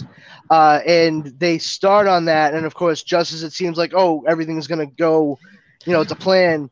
It's either going to be like something happens and distracts him, and he kind of goes, "Ah," and they they pull the trigger too quick, or some dickhead says, "Okay, just do it now," and they still like trank him, whatever, and then chain him up and, and try to pull him away. Yeah, I can see that. Uh, let's see who's left. Leo. Yeah. Okay. Uh, so two different theories. One, uh, I both of them I to- think he totally goes on his own. Uh, the little girl definitely helps. Um, I think the chains is kind of like uh, Man of Steel, where you know he allows himself to get handcuffed and then he can break out of them at any time. Uh, so I think King Kong, same thing. He knows he can just get out of the uh, chains at any time. Or since they're going on a trip, they give him a big glass of milk, like they had to give uh, Mr. Mr. T. T. Yeah. like the 18. Yep. I don't fly, fool. Yeah. B ape Baracus. BA Kong, bad attitude Kong. Um, Ashes, what about you? What do you? How do you? How do you think they capture him? So I think it's partial, partially him going on his own free will. I think this is all happening because it's not Godzilla, it's Mechagodzilla is going around and killing all of the other kaiju in order to be like the one and only, even though he's king of the monsters, which you know is weird. I, I there's there's some there's some holes in my theory. Um, but anyways, that, that's that's kind of where I'm at. So instead of waiting for Godzilla to go to this island and potentially destroy Kong, they're trying to catch Mechagodzilla off guard, although they think it's Godzilla off guard. Um, so they go and they, you know, f- to the to Skull Island. Um, they realize that this little girl has this this you know connection with him, so they talk to her and convince her that this is for the best and that he needs to go. And so you know she talks to Kong, communicates with him. He's going on his own free will. However, you know it's a long ride. And maybe they think that he's not going to travel well. I mean, I don't travel well. I don't fly well. I don't like boats. You know, we did have to chain you to the last. Yeah, and I was wearing a collar, but that had nothing to do with the boat ride. Um,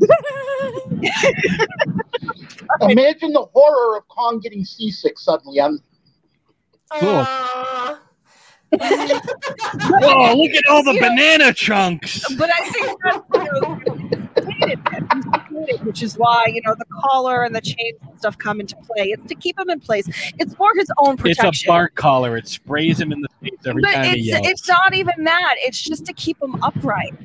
It's just it's for his own safety to keep him in his position so that he can travel as safely as possible.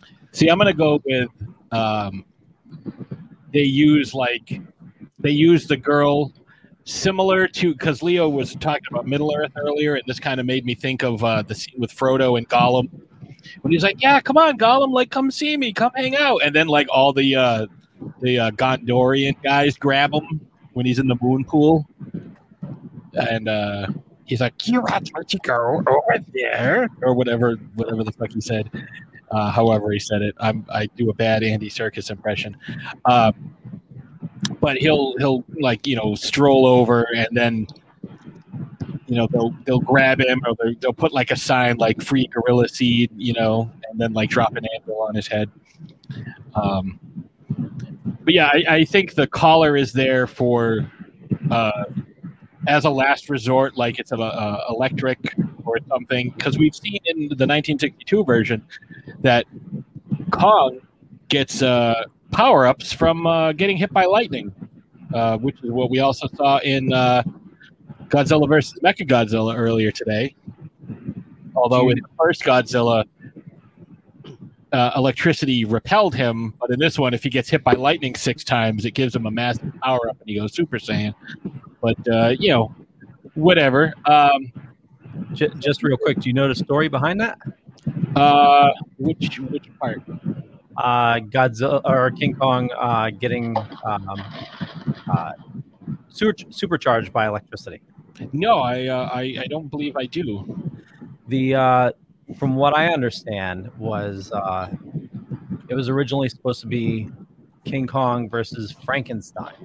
Yes, that's And right. they- yeah, and they couldn't get the rights, so they changed it to King Kong, but they kept that scene in there because uh, Frankenstein was supposed to be zapped by lightning and supercharged and be able to attack. That's right. I do remember hearing something like that. And uh, there was supposed to be a, uh, a series of movies versus uh, Frankenstein's monsters. So Godzilla versus different Frankenstein's monsters. So like similar to you know like War of the Gargantuas. Uh, so next, evidently it was. Oh, I'm sorry. I No, gonna say, evidently, it, according to the research I've done, evidently it was a Willis O'Brien idea, one of his last ideas before he passed on. He wanted to do uh, King Kong versus the giant Frankenstein monster, and eventually it was taken away from him and in the hands of Toho, and I guess we can figure the rest. Hmm, that makes sense. Yeah. All right. So next question: Why will Monarch capture Kong? Are they doing it to kill Godzilla, to use as protection against him, or to experiment on Kong himself? And uh, I will start with Colleen.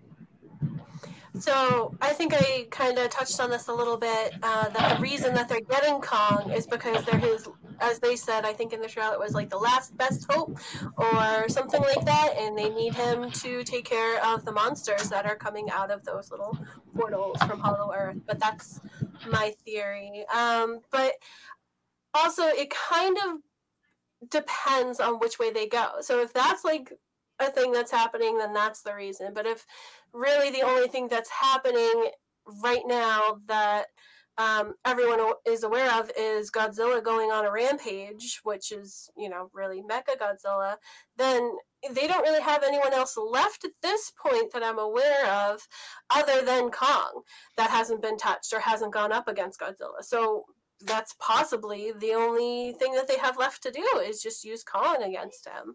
And hopefully he'll be smart enough to repel him. And if they did happen to go, you know, into and it seems like they do find out the history of the two of them because you see that one clip of um oh my goodness that actress that was in 11 in Stranger Millie Bobby Brown.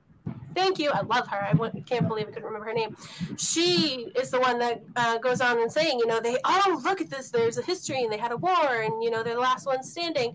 And whether or not that actually um, applies to Godzilla versus Kong or actually applies to, you know, Kong and the Kongs and his type in general and the um, skull crawlers is a whole thing because that was actually almost word for word a line that was in the comics.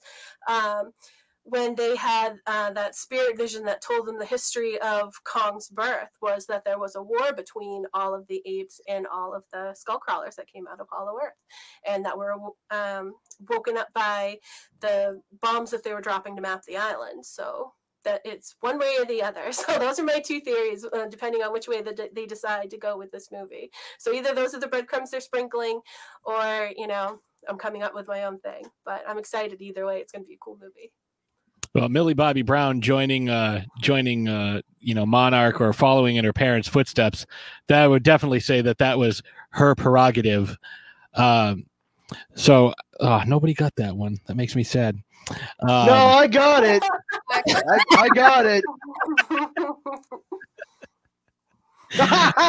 Is that what? That's what I was looking for. Yes. Uh, so, Leo, what about you? Uh, okay, my theories are going to be way out there. Um, They're all aliens, but like they're all dead already, and this is a dream. okay, so um, I think Monarch. Uh, okay, why does Monarch capture Kong? Um, definitely because he is the last resort.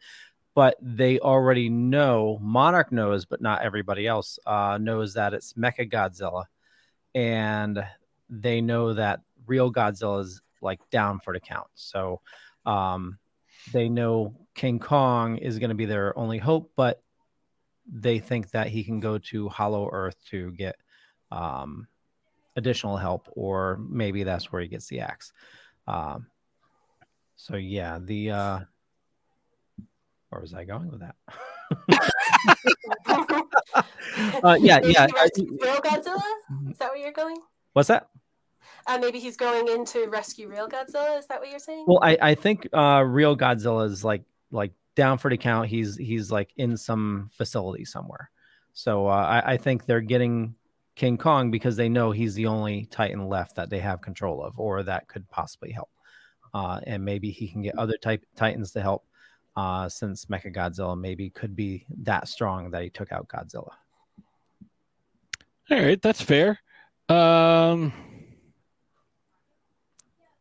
Christopher.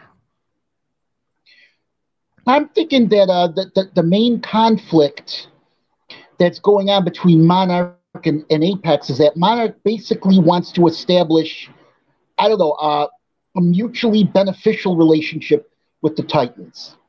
And it, it basically be on a, how do I put it? Basically, Godzilla will stay out of your way and you do what you got to do, you know, to protect the, the the world from the hostile um, titans. But there's that there's a degree I don't want to call it control because Godzilla is basically yes, yes. Ah, I wish I could have thought of that word. You put me to shame, but that, that's true. Symbiotic.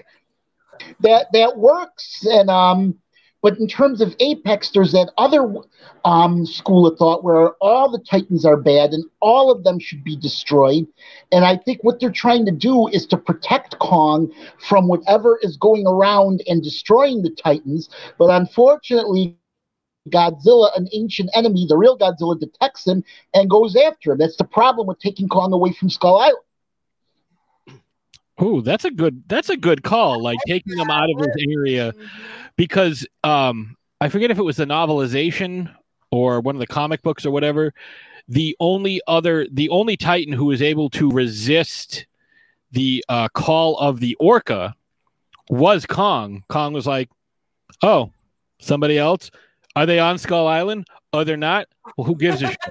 Like that was basically his his rationale. Like, okay, Trouble, They're not bothering me. Right. They're not here, then I don't have to worry about it. Like I've got skull Not crawlers- my job. Sorry, that is not in my job description. I take care of skull crawlers and triceratopses. That's it. uh, so Jess, your theory. Um, I actually believe it's both. Okay. I, I my working theory is that over decades, you know, technology and everything has uh evolved and now they have the technology and the means and stuff that they can actually go after Kong. And then what that does is removing him from that space that's like you know that's like the whole bunch it's like having kids and the babysitter you know walks out of the room and there's no one to supervise the kids. So what happens? All these other monsters realize oh he's not around anymore. We can do whatever we want. And then they start coming out of you know the hollow earth. And so i think that it's both. I think that they initially went to experiment because they now have the technology and the means and then it ends up just blowing up in their faces I like that. Yeah, except uh, you know, now eating uh, you know, eating ice cream for dinner is a slightly less of a uh, of a threat as opposed to, you know, like, you know, taking over the island completely. Like Kong is that apex that kind of keeps everything. You know, it's sort of like uh, many years ago when there was a, an issue with uh, people thought there was an issue with wolves, so they get rid of they shot and killed all the wolves, and then deer showed up uh, with no natural predators and ate all the crops, and then they're like, shit. Now we need to bring wolves in from other areas to keep the deer population in check. Uh, I think that's the same thing. Like we see that here in Massachusetts. Oh, we have to get rid of the sharks because they're scary. Oh, we have 900,000 fucking seals eating all the fish and affecting the jobs of uh, the fishermen. Oh, well, it's probably the sharks' fault. Like that's that's what we see. And Colleen, you're you're towards the Cape. You know what what I'm talking about. Oh, absolutely, yeah. So uh, since I called on you, Mhm. your turn. Oh, I answered this one already. Oh, sorry. Um, sorry. Sorry, I, I, I about it again. let's, go, uh, let's go to Brand Brandon. Hi. sorry we just forgot about you No, no worries. Uh, patiently waiting. I'm fine. Um, yeah. So anyway, I think um, it's gonna start off is not necessarily an experiment on him, uh, but more of an experiment to uh, start to establish uh, more meaningful communication. And their uh, timetable and the severity of the situations, you know, it's gonna, all going to be heightened uh, because of what's occurring within the confines of the story with you know Godzilla going you know ape shit, and uh, they are probably going to have to kind of push and and really you know see what they can do to get that uh, young girl to coax and convince Kong to come through, and that's when it's gonna you know oh shit you know and they're gonna trank him and, and chain him up. But it's probably to start off as trying to see what they can do about, you know, being like, hey, we're okay, you're okay, and maybe you could help us figure out what's going on down here. Just the beginning stages of that, and everything kind of, you know, goes to shit because of uh, the entire worldwide situation. I think that makes a lot of sense. Um, Leo's checking on his aliens and his snakes. So uh, let's go to Ash. They're snalians. Uh, uh, Ashes, why will Monarch capture Kong? So I think it's kind of a combination of what everyone has been saying for the most part. Um, I think they're primarily going to go to Skull Island and capture him because you know uh, what better thing to best a kaiju than another kaiju. You know, we saw that in the first legendary Godzilla film. You know, Godzilla was called upon to best another kaiju. Um, and I think that the scientists are going to be like, well, you know, I mean, we have them, so you know, maybe we we do some experimentation on him. Well, but I but I have them. You're here, I'm here. Let's do some stuff. You know, get some samples, and you know, do some sciencey stuff and see what happens. You mind if we take some of your blood? Like, we'll put it back or not. But that, I, I think the primary uh, the primary purpose of them going to Skull Island because I feel like that that's a place that uh, they don't visit often. They don't really want to. Especially with that eternal, perpetual storm that surrounds the Yeah. moon. Right, It's very hard. I, I- I feel like you know uh, their- their their primary purpose of going and capturing Kong is to best Godzilla, who is you know um, Godzilla quote unquote, you know who's going off the rails, and you know they they they might take advantage of the fact that they have Kong in their presence. Yeah. Speaking of Kong and their presence, Leo Pond, everyone. Oh, what did I do? well, it's like, whoa. Yeah, I, I wouldn't say Kong in our presence. I might say gorilla in your midst. Good night, everyone. So, uh, Leo, now that you're back, we can ask you this question. What's up? Why will Monarch capture Kong? Oh, I answered. Okay, you did. Everyone has Yeah, yeah, yeah. They're they're All right, uh, good. they're cap- Why don't I have another drink? Um, I, I got a question for you. okay. Will they throw in Godzuki for fan service? I hope not. one can I only think hope. Hanna Bar- Hanna Barbera owns Godzuki.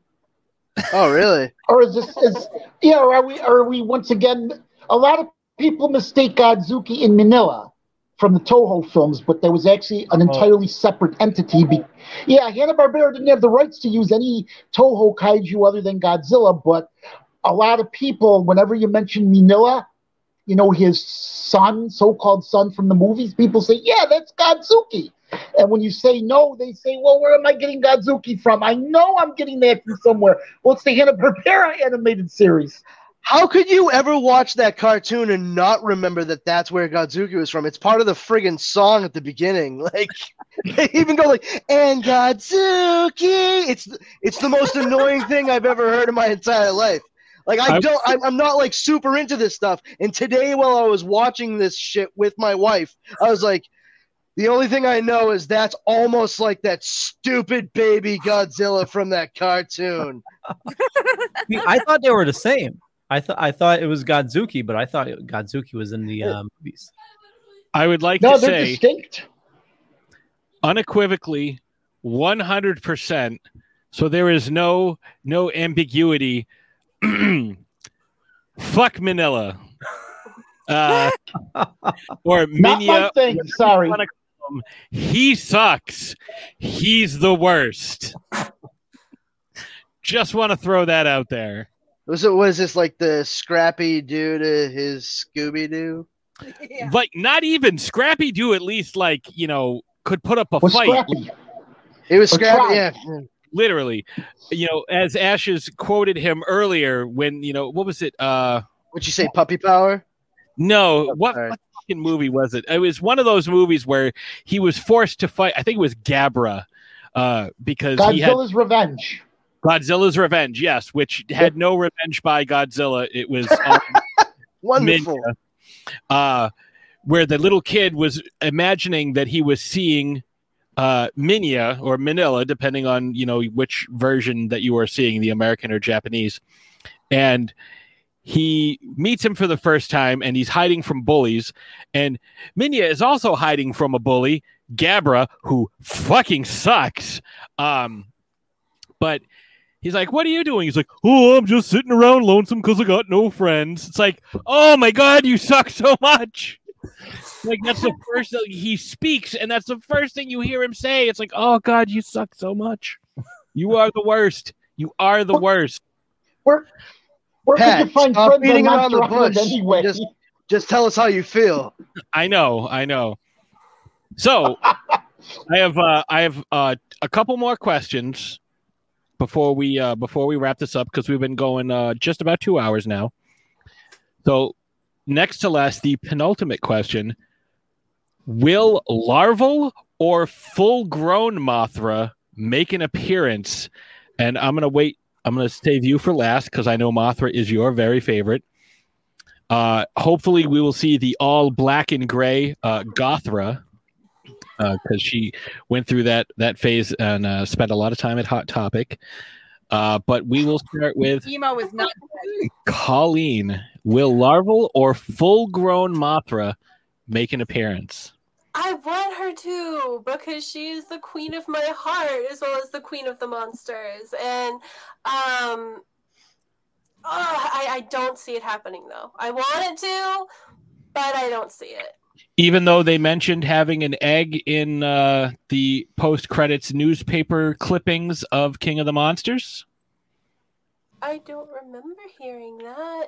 they didn't say it. They I were that. No, I had no idea. Oh, um, then yes, she will definitely be there because she needs to be there because I will be very sad if she's not. But I Oh, didn't know version? that there was an Will egg. we see? Will we see larval Mothra Or full-grown? full-grown? I I think it's going to be a significant amount of time between the end of King of the Monsters and um, this film. So I think that it would be full grown. If they're going to show, it's going to be full grown. All right, Jess. I hope to God that Mothra shows up. I hope so much. And I do think that it's going to be full grown Mothra. All right, Leo. Uh full grown. Uh yeah, I think there's gonna be like a I think they're all gonna like gather towards at the end. She's gonna show up at the end with other kaiju to defeat Mecha Godzilla. Christopher. I'm thinking, come on, Mothra has to make an appearance. They have to have, they just, I'm sorry, but Legendary just has to have a major surprise for us in there somewhere. And I'm thinking, yeah, she pops up unexpectedly towards the end. Larval or full grown? Oh, full grown. It's got to be full grown. So she flies to the rescue. I, I can envision a variation of that scene already. Oh, yeah. Brandon. Uh, I mean, I'm pretty sure that we're going to see Mothra full grown. It's going to be towards the end. Uh, I, I pretty much, uh, I'm, I'm right there with Leo. I, I think that's exactly how it's going to go down. Ashes. So yes, we are going to see Mothra. Yes, she's going to be full grown, um, and that's going to be the surprise because you know we we know of the eggs. So I feel like it wouldn't be a surprise if we saw her in the larval form, but I do think it would be a surprise if we see her full grown, and I think she's going to be the reason why King Kong and Godzilla and whoever else are able to to to ultimately defeat um you know the the penultimate uh the villain ultimate. the the ultimate villain in in this um i have some theories and i don't Well, now's the time. Fine. So i think that she's going to be the one who awakens like wherever godzilla is we don't know where he is right now. We're thinking that this mecha godzilla thing is godzilla. And so i think once they realize you know hey this isn't godzilla this is mecha godzilla where is godzilla? And i think that the the the fairies or the woman who yes, the woman who has the- um you know uh a connection with the Mothra character, the Mothra lineage, I think that she is going to, you know, do something to kind of awaken Mothra or call upon Mothra, Mothra who has been, you know, uh, from egg to larval to full grown state, just just growing, you know, between the last film and this film, she is going to, you know, be called upon to awaken Godzilla. Because let's face it, I mean, you know, Godzilla really is nothing without Mothra. She did save him in the in the last film. and I wouldn't be surprised if we oh. see her sacrifice herself again for him. oh, that's what she does. That's like her deal. That's yeah, like her that's like their thing to do. relation. Yeah. Will we get an updated version of the Mothra song? That's what I'm wondering. Yeah, it's gonna be like a rap version, like what we saw in the uh, in the trailer. All right, I am gonna break with everyone, and I'm gonna say we are gonna see double larval Mothra. The egg's gonna crack open. There's gonna be two larvas that pop out, and they're gonna shoot their little webby string stuff at them. Well, I like what Asha says about you know um, that you know three-time grandmothered um, uh, monarch lady having a connection with the Mothra and possibly you know finding or awakening them or whatever. But if we remember in the King of the Monsters, Little Miss Bobby Brown there had a thing with Mothra even before the Orca was turned on. It kind they kind of had like shared a little bit of a connection. So maybe she could be the one that kind of either awakens them out of their larval state or is able to communicate that hey, we're kind of looking for Godzilla or we want to know what's wrong with him. So that could be a thing as well. I see. I can. I can imagine uh, Ziyi Zhang, her character. I can't remember her character name, but I remember her name because I think she's a phenomenal. actor. Same Um, thing. uh, seeing her like, oh, we have to sing the Mothra song to wake her up. Wake up! All right. So since we are uh, running uh, pretty long, we've we've gone over two hours. Wait, I her have- wake up song is System of a Down? Yeah. I was just damn it. Makeup. um, instead of like over and over saying like Mothra over and over again, like you know, then you got Bradley Whitford going, "Hey, you think they worked hard on these lyrics?" Um, so, final question, and we're gonna start with Christopher. Who wins? Come on, it's got to be Godzilla. I mean, much as we love Kong, and I'll always love Kong, and I'll appreciate every, I mean, everything he's done for the genre. I mean, he was the first. 1933 goes all the way back. He jump started the genre, even if he, you know, he didn't didn't become a major thing after him. He certainly was, uh, you know, the prototype, and you know, he's had staying power, and I appreciate it. But come on, Godzilla has always been known as king of the monsters. No way does Kong take it from him, but I think Kong will give a good fight, and I think ultimately w- both teams will be cool with each other because Kong and Godzilla will have to team up against a common foe. So Team Kong will kind of forgive Team Godzilla for getting the bragging rights. Jess. I agree. I think that they will end up having to team up, and then it will be all of the monsters against the Mecha Mecha Godzilla, and we're gonna find out that that's actually the Mecha Godzilla, and then you know they'll forgive each other, and bygones will be bygones, and they will fight together for the greater good. Colleen. Oh, hey. Um, so I'm still going with my um, thing where I believe that Kong is actually going to defeat the first Godzilla, um, Mecha Godzilla. I think that they're going to give him that win. Um, and then it's revealed that it's a robot, whatever. I think that they go on like this little thing to find the real Godzilla. I think that's where Mothra's going to come in to lead them to awaken Godzilla from wherever he is. And then they're going to come out with that, you know, mega Mecha Godzilla or whatever, where it's. Um, you know, bigger and better, and it's going to have to go up against either all the monsters or Kong and the real Zilla, because in no realm of anything is Kong going to defeat this version of real Godzilla, because he reduced um, Ghidorah to ash. He was so OP. Like, there's no way that super smart, awesome monkey with a hammer, and I really like his little hammer or axe or whatever you're going to call it. It's awesome. It's legendary. It's got lore behind it. It's beautiful. I'm all for it. I think it's going to make a fantastic thing, and I think that's how he kills original mini Mecha Godzilla. But uh, overall, uh, with the two of them at their best, so there's no way that Kong defeats real Godzilla. Mm-mm. Giving a, this win to Zilla. Leo. Okay, I'm gonna say, I, Colleen, I, I like your theory. I think they're not gonna fight at all, and I think it's gonna be uh, similar to what you said, where Kong is he's not gonna defeat Mecha Godzilla, but he's gonna realize that it is Mecha Godzilla. He's gonna like uh, with the axe, he's gonna rip part of his skin off or something like that. Then when he knows sees the real Godzilla, you know, he's gonna know the difference. Um, and I think that he's gonna get his ass kicked at first, and it's gonna be sort of like Rocky, where they do the fight, he loses, they do a training montage, and then they all come back together and. and To see Godzilla pounding a glass full of eggs. Yeah. And they're all monster eggs. Yeah. he's, he's fighting the the uh, boxes of meat or the uh, the frozen cow. Hanging carcasses of other kaiju. Yeah.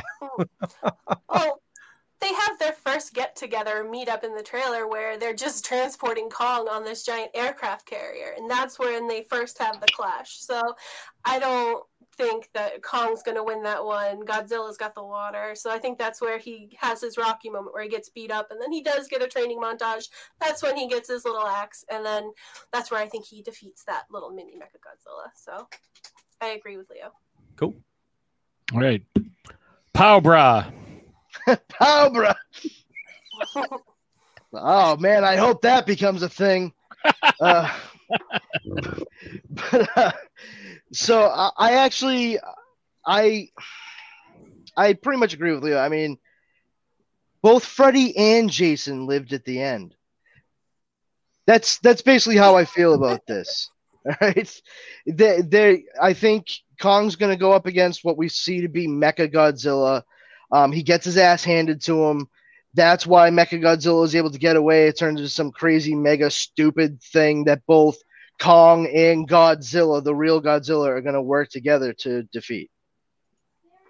I think that's a pretty good idea. Ashes, what do ye think?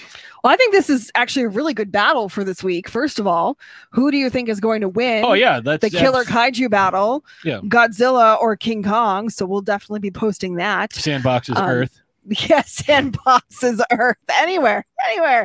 Um, I I kind of agree with what everyone has been saying for the most part. Um, I think good is going to triumph over evil. Take that as as you will. Um, you know, That's not usually the, the way it works in life. the Say what? that, that's why we go to the movies. That's true. Um, I think that, uh, yeah, kind of, you know, uh, reflecting what everyone else has said, um, they're going to end up teaming up. There's going to be a big team up to face, you know, the the ultimate villain, whatever that may be, and His you know, Jerry. so Godzilla Frank. and Kong are going to team up to defeat Jerry. And Mecha um, Alan Jonah. Mecha Charles Dance. Mecha Tywin Lannister. Um. So yeah, yeah. That's that's my opinion. I think uh, I also agree that it's going to be uh, Godzilla, but I don't think it will be super easy, barely an inconvenience. I think it will be super difficult, very much an inconvenience. Do you think this is going to set up for another film? I think this is going to set up for a whole series of films. Hopefully, uh, I know that this is kind of like the end of Legendary's um, attachment to uh, this set of kaiju. Like they were able to get Mothra, Rodan, Kong. I mean, sorry, Mothra, Rodan, uh, Ghidorah, and um, Godzilla, but their um, their contract with Toho kind of like ran out with this film, and I don't know if they've uh, been able to renew that. Um, especially where we got to see uh, Shin Gojira, which has now turned into uh, a franchise itself with Shin Ultraman, which I'm very much looking forward to. Uh, even though I'm not overly familiar with Ultraman or any of his uh, any of his like cast of characters, his rogues gallery, so to speak. Um, but I like the fact that you know, um, I almost said Monarch Legendary has done such a good job with these characters to the point where Toho has decided like, ooh, they did a really good job here. This is not, you know, 1998 Godzilla. Like they're doing a great job. They've been very uh, true to the characters. Uh, we need to come up with a new one, and like they made their Godzilla even bigger than 2014 Godzilla by like, you know, uh, a, a small margin, and then you know the King of the Monsters version of Godzilla was like four and a half feet taller, just like it's definitely uh what they call it in uh, Bob's Burgers, a peeing race. Yes. as opposed to a pissing contest. but I think the the fantastic part about all of these films combined, especially you know the ones that are coming out recently, is that it's introducing a new generation to these characters.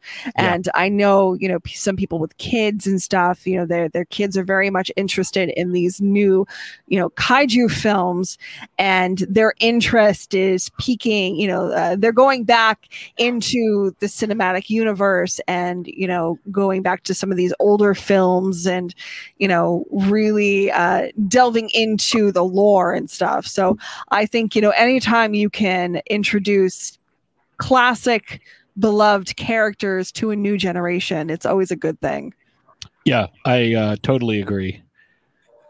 So you know, oh, Godzilla's got to you leave using the escalator. Sorry. um, We are, wanna- by the way, get- getting a Makong. Um, and oh, I'm sorry. No, no, go ahead. Oh yeah, we are getting um a Kong animated series that takes place in the MonsterVerse that that'll be premiering on Netflix. You could I ask everyone go on YouTube or Google it. I've I've heard a lot about it recently, so it is returning in that sense. So I guess they still have Kong. Yeah, it takes place um, during uh, John C. Reilly's time as a young man on the island. Like when he and uh, I believe his his his Japanese friend is Kenji. Uh, I believe the two of them. Uh, it's like their story of the time that uh, that they spent on the island, you know, learning to uh, live with the natives and whatnot. Obviously, prior to uh, Tom Hiddleston and his group showing up. Well, that's that's pretty cool. Uh, I actually I really liked uh, his his uh, plot plot line like storyline through Kong Skull Island. That that was a really effective part of that movie. I found. Yeah, and, and him meet, seeing his wife and his son for the first yeah, time. yeah, I'm, it Oh. was great, dude. I- Like for real. I, I mean, I, I, I was actually genuinely impressed with Kong Skull Island. I, I was kind of pissed at myself that I hadn't seen it by the time I finished it. I was like, ah, I should have fucking watched this on my own. we saw we we've seen all of them in the theater just because like I love these movies and I think I've kind of gotten you really into them, especially the newer ones. Maybe not so Mhm. much the older ones, but the, definitely the this uh the legendary MonsterVerse. I mean, you were already a fan of Gamera. i love gamera Gamera is uh, really neat and, and he's uh, filled with meat Filled with meat. We all love him, Gamera. So I want to thank you guys all for uh, not only joining me, but for spending uh, a little over two hours with me and uh, and Ashes and uh, talking about Godzilla and some of these cool uh, theories and, and wild speculation. And I know Leo loves uh, the aliens and stuff. That that's that's where he is uh, planted his flag, and that's where he's going to stay. Well, I, I, I don't. I just think they they need a bigger thing to go into the next series for. It's not totally wrong, especially where Patsy brought up like um, Ultraman and stuff like that. If we were ever going to introduce Ultraman um, to the, like the American cinema, like this would be a great way to do it um, because he is kind of like a galactic. He's almost like Voltron, only it's a singular person in He's like a one dude. super size. Yeah, he turns himself into like a kaiju size awesome guy, and um, you know, with Ghidorah being introduced and being like you know an extraterrestrial being. Why not have an extraterrestrial, basically police force show up? I mean, Didn't be- didn't they have an Ultraman show? uh, Like, didn't they show it on Fox on Saturday mornings for a while back in the nineties? Yeah, I think they. they they Ultraman. Tiga. I, I think it was Ultraman Tiga. Okay. Yeah, I but it never wasn't really as watched it. cool. Yeah, not many people did, so it didn't really catch on. But I'm There, I'm there was an American-made series of Ultraman. I believe it was called Ultraman Towards the Future. Am I correct? you might An be. American Ultraman series. I honestly don't know. I, I, a Maybe. lot of people didn't watch it because they yeah, I had the at videos. not being Yeah, but familiar. did- didn't looked at catch a on. rip-off of the Power Rangers, Hmm. which in itself was Eh, Japanese show. Uh, humans are funny. I wouldn't hate seeing a potential crossover with the uh, Pacific Rim verse. Oh, I would love that so much. I really enjoyed those movies, both of them, honestly. I know Ashes loves it. Uh, it took me like five years to get her to watch it, and she finally did, and she loves it. She goes, "Oh man, Pacific Rim job, is the best." Oh my I would love to see Godzilla get a Pacific Rim job. Marvelous. Oh my god! Fucking hey, dude.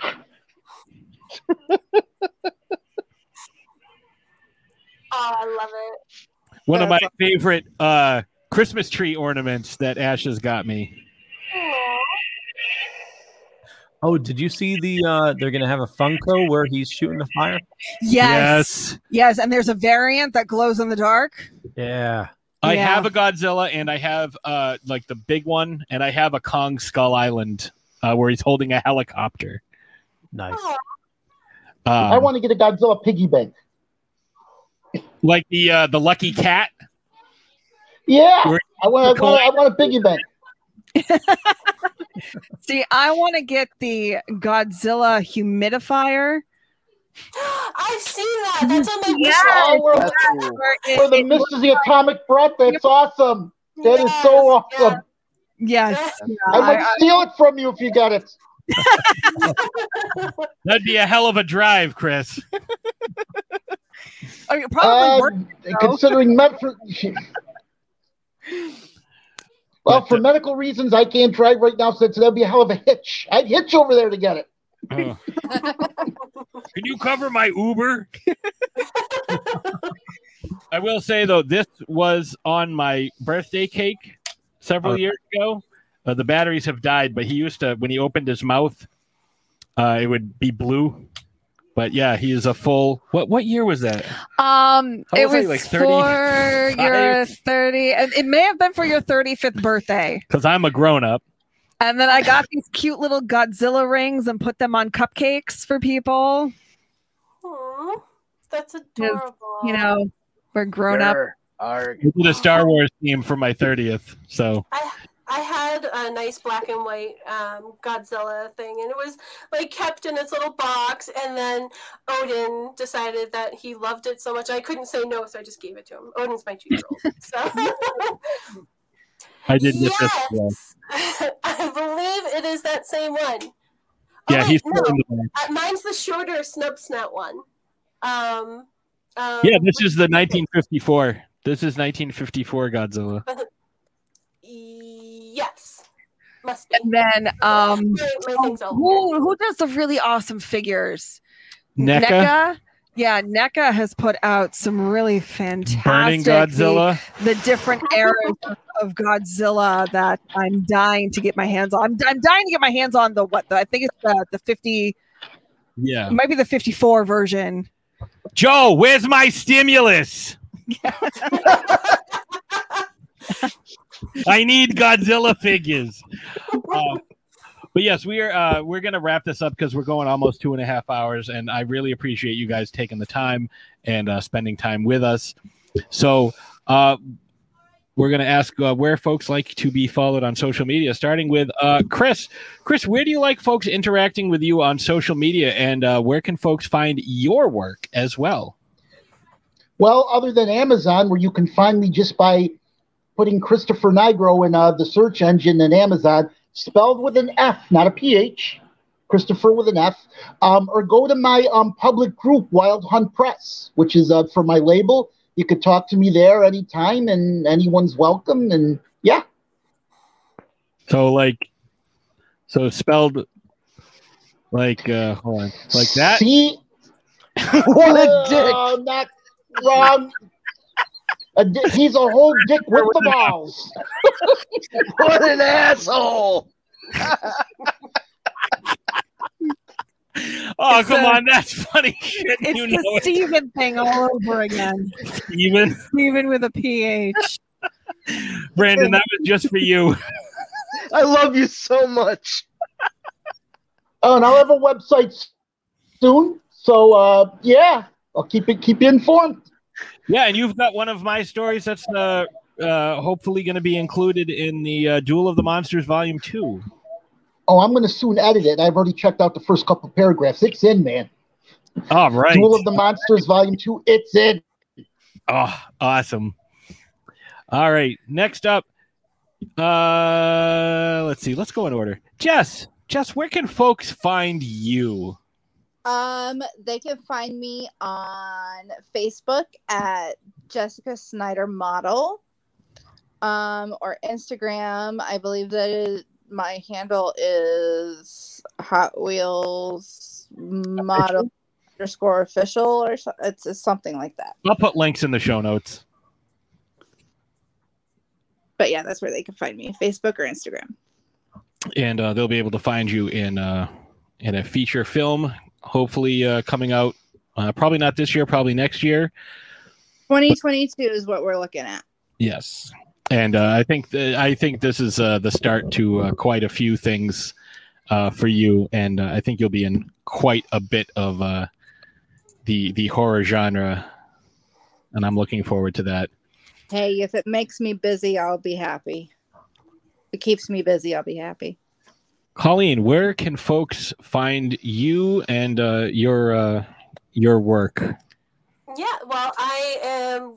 This is technically my first little live or video casted anything, um, but I am going to be doing um, some podcasting with Amalgamania. Um, so you can find me on their um, Facebook page, Amalga Mania, the way it sounds, and you can also find me on my own uh, web or Facebook page, Call Colleen. So it's kind of spaced out, C O L space L E space E N. Um, No weirdos. yeah, we are weirdos, and I believe also might be on Spotify, uh, Amalga Cast, which right now I haven't been on, but I will be shortly. So Yes. where you can find me. Leo, what about you?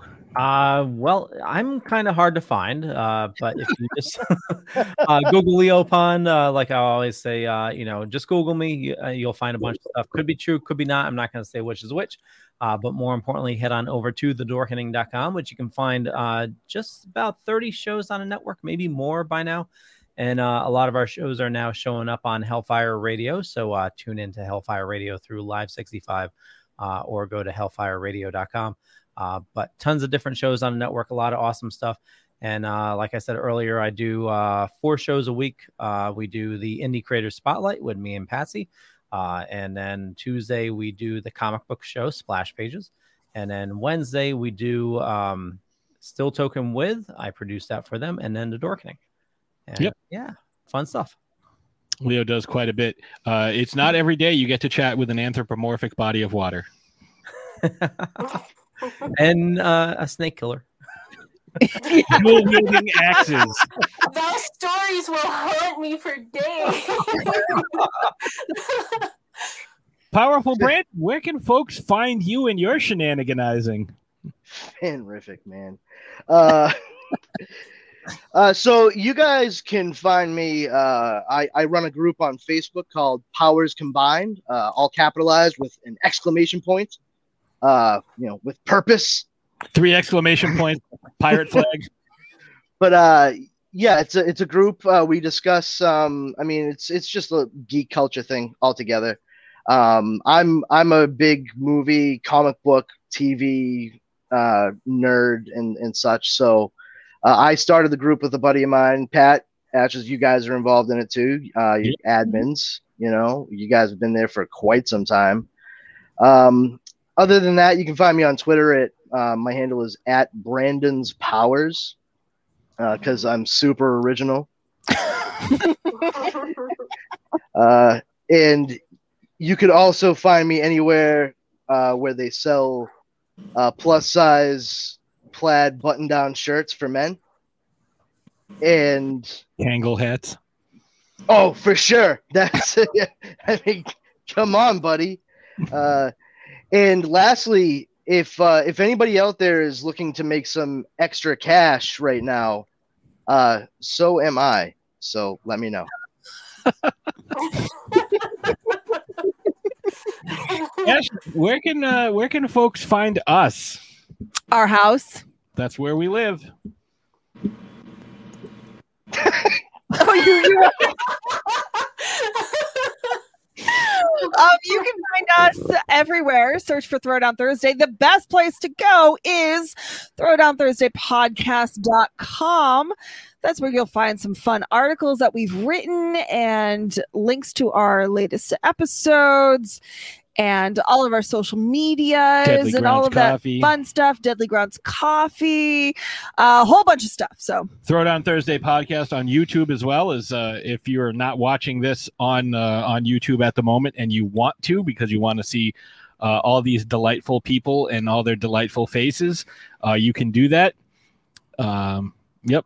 See, you got you got Colleen over there being adorable uh, in front of her uh, in front of her droids, and um, I just want to thank you guys for uh, taking the time and. Uh, I uh, I had a lot of fun with this. This was a good time. I was looking forward to this all week, and we're definitely going to have to do another follow up to see how right or wrong we were uh, once once the movie drops, and we'll have to do another episode.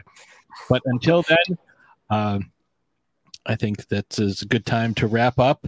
And, And wait, wait, we- everybody, everybody, all together. You ready? We will see, you you next next day. Wednesday. this is why we ski- we shouldn't have skipped rehearsal in in the fact that we didn't have rehearsal at all, and I just sprung this on everyone. Or even why we should have planned one. why, yeah, why we should have planned one. a, a- a countdown. All right, so three, two, one. Are you ready? What are we saying again?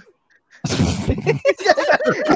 the thing. The, the part that you skipped out on was like, hey, we're going to say this thing. Yeah. All right, hold on, hold on, hold on. All right, ready?